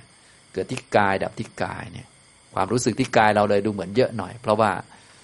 ประสาทกายเนี่ยมันเยอะมาก ทั่วอยู่ทั่วร่างกายเลยทั้งนอกกายด้วยนะก็คือเนี่ยตามผิวหนัง รวมทั้งข้างในด้วย ก็มีประสาทกายอยู่ มีกายประสาทะฉะนั้นกายประสาทะก็เลยเยอะหน่อย อย่างเช่น เวลาเราปฏิบัติ เบื้องต้นก็เอาอันที่ชัดเราก็เอากายประสาท มีกายวิญญาณเกิดมากำหนดก่อนอย่างเช่นก้นสัมผัสพื้นเนี่ยมีความรู้สึกอยู่นะเท้าสัมผัสพื้นพวกนี้มันมีกายประสาทเมื่อเราตั้งสติหรือว่ากำหนดหรือว่าทำความรู้สึกไปวิญญาณมันก็จะไปตรงนั้นด้วยนะอย่างนี้ทำตรงนี้นะครับ อันนี้ก็ใช้กายเป็นพื้นฐานในการระลึกนึกหรือว่าทำให้เกิดสติขึ้น สติเป็นความนึกได้ระลึกได้ไม่หลงไม่ลืม อันนี้นะ นี่วิญญาณเกิดจากนามรูปนะส่วนวิญญาณตัวที่เรามาฝึกปฏิบัติ หรือตัวจิตที่เราฝึกหัดปฏิบัติทำภาวนาเนี่ยมันก็จะเกิดที่หัตถยวัตถุอยู่แถวๆขั้วหัวใจ อันนี้จะเกิดเยอะที่สุด จิตที่ประกอบไปด้วยสติสัมปชัญญะมีสมาธิปลอดโปร่งก็จะเกิดแถวๆกลางตัวเรานั่นแหละจากนั้นเวลาที่เราฝึก ปฏิบัติพอสมควร มีสติมั่นคงจะรู้สึกเหมือนอยู่กลางกลางตัว ยิ่งมีสมาธิก็ยิ่งเห็นชัดว่า โอ้ อยู่ตรงนี้อยู่กลางตัว มีความเห็นถูกต้องคิดถูกต้องก็อยู่ที่นี่หมดนะจนกระทั่งแจ้งนิพพานก็อยู่ที่นี่ ท่านใดไม่เห็นก็ไปดูอันที่ชัดก่อน อันที่ชัดก็อาจจะเป็นความกลัวเนี่ย มันไม่ได้กลัวที่ความมืดนะ มันกลัวที่จิตของเราเนี่ย กลัวที่หัตถยวัตถุเนี่ยนะ กลัวมันเกิดกับจิต จิตมันเกิดที่หัตถยวัตถุ นะเราจำตรงนี้ไว้ เวลาเราภาวนาเราก็ดูตรงนี้ไว้นะเวลาจะแจ้งนิพพานก็แจ้งตรงที่กลัวผีนี่แหละ ที่เดียวกันเลยนะที่เดียวกัน แต่ว่าคนละเวลากัน ตอนนี้กลัวไปก่อน โมโหก็เกิดที่นี่แหละนะอย่างนี้เราก็คอยกำหนดดูให้รู้จักนะครับทำตรงนี้นะฉะนั้นการภาวนาบางทีเขาก็เลยบอกว่าอะไอ้ถ้ามันยากนักก็ ปิดห้าทวารไปก่อนนะ ดูอันเดียวเลยประมาณนั้น เพราะภาวนาหลักๆเขาดูที่ตรงนี้นะอย่างนี้ดูตัวเองไว้ดูที่จิตของตัวเองไว้ภาวนาไว้ อย่าดูชาวบ้าน อย่าดูจริยาคนอื่น อย่าดูว่าเห็นอะไรได้ยินอะไร ดูจิตตัวเองไว้ ดูนะทำความเข้าใจเรียนรู้ไว้ทำภาวนาไว้ ตั้งความเห็นให้ถูกต้อง มุมมองให้ถูกต้อง ความคิดถูกต้องไว้ งดเว้นสิ่งไม่ดี ก็อยู่ที่จิตของเรา งดเว้นไว้ จเจริญมรรคไว้มรรคก็เกิดที่จิตนี่แหละ อย่างนี้ทำตรงนี้นะครับ ฉะนั้นวันนี้นะก็ได้มาพูดให้ฟังเกี่ยวกับเรื่องของการฝึกปฏิบัติเลยตอนนี้นะ ค่อนข้างเน้นไปทางสมาธิแล้วตอนนี้นะ ก็คือพูดเรื่องสมาธิสี่แบบให้ฟัง สมาธิภาวนาที่เจริญแล้วกระทำให้มากแล้วเนี่ยแบ่งเป็นสี่แบบนะเจริญแล้วกระทำให้มากแล้ว อย่างที่หนึ่งก็คือ เป็นไปเพื่อสุขในปัจจุบันทิฏฐธรรมสุขวิหาร แบบที่สองเพื่อได้ญาณทัศนะ ได้ญาณพิเศษเหนือชาวบ้านเขา แบบที่สามก็คือเพื่อสติสัมปชัญญะ แบบที่สี่ก็คือ สมาธิภาวนาที่เจริญแล้วกระทำให้มากแล้วเป็นไปเพื่อความสิ้นอาสวะนะในทางพุทธศาสนาเน้นอันที่สี่เนี่ยนะเน้นอันนี้นะครับ ผมก็เลยพูดเชื่อมต่อไป ถึงการปฏิบัติที่ได้พูดมาแล้ว เพื่อจะเชื่อมให้ทุกท่านเข้าสู่การฝึกในทางสมาธิที่ถูกต้องเนี้ยที่จะเป็นไปเพื่อความสิ้นอาสวะ โดยอาศัยกรรมฐานพื้นฐานที่แนะนำไว้ก่อนหน้านั้นแล้ว ก็คือกายคตาสตินะเอาจิตมาไว้กับกายนะกายอยู่ที่ไหนใจก็อยู่ที่นั่น ดูกว้างๆไว้ ไม่ต้องไปดิ่งอะไรมันอยู่กับกายของเราเนี่ย ให้มันตั้งมั่นอยู่กับกายเหมือนมันอยู่ด้วยกันนะนะ ท่านใดที่เคยมีสติตั้งมั่นอยู่กับกายแล้วก็คงจะพอรู้จัก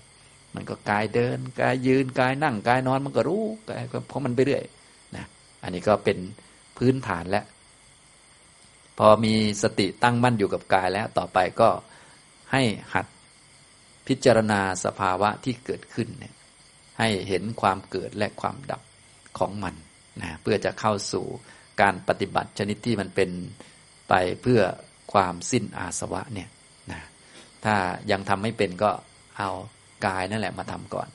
คือแยกเป็นธาตุสี่ก่อนเลยนะอย่างนี้จะได้มีปัญญา พอมีสติปัญญาเยอะขึ้น เดี๋ยวพวกเวทนา พวกสัญญา พวกสังขารเนี่ย มันก็จะ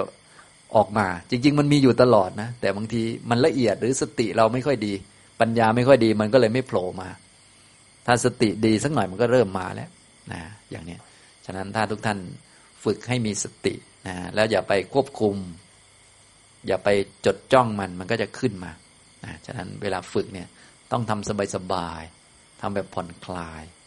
ถ้าจะจดจ้องก็ทำเฉพาะตอนแรกต่อไปต้องผ่อนผ่อนสบายๆให้มันขึ้นมา ขึ้นมาแต่เราไม่ได้ตามมันนะเพราะเราอยู่กับกายอยู่แล้ว ตั้งมั่นอยู่กับกาย แล้วคอย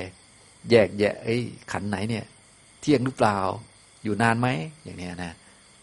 คิดได้ปกติเลย โมโหก็ได้นะ แต่อย่าโมโหแรงเกินไป เอาโมโหพอดีพอดี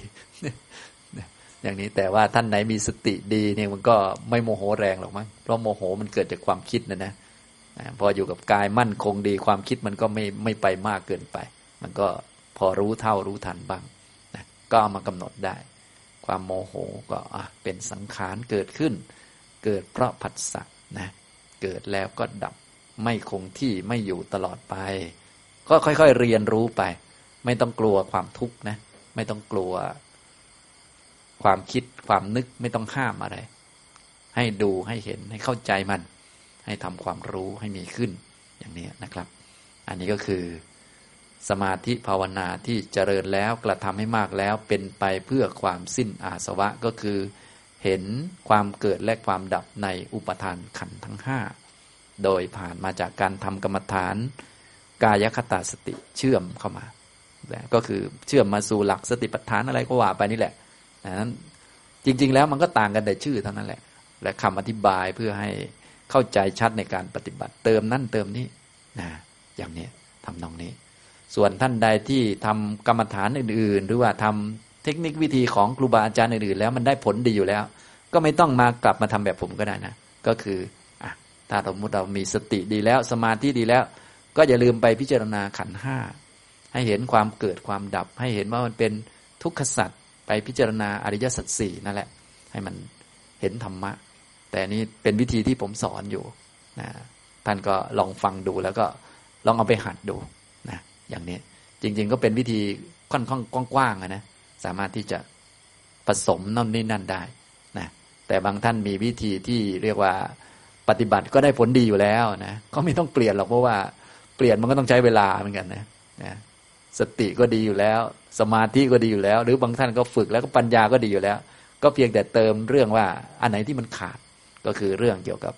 การพิจารณาความเกิดความดับในอุปทานขันห้านี่สำคัญ เพราะว่าอันนี้ก็คือจะเข้าไปสู่การเข้าใจในทุกขสัตว์นะทุกนี้ก็เกิดจากสมุทัยเนี่ยไล่ไปเป็น สัมมาทิฏฐิในมรรคต่อไปนะครับ เอาละบรรยายในเย็นวันนี้ ก็คงพอสมควรแก่เวลา เท่านี้นะครับ อนุโมทนาทุกท่านครับ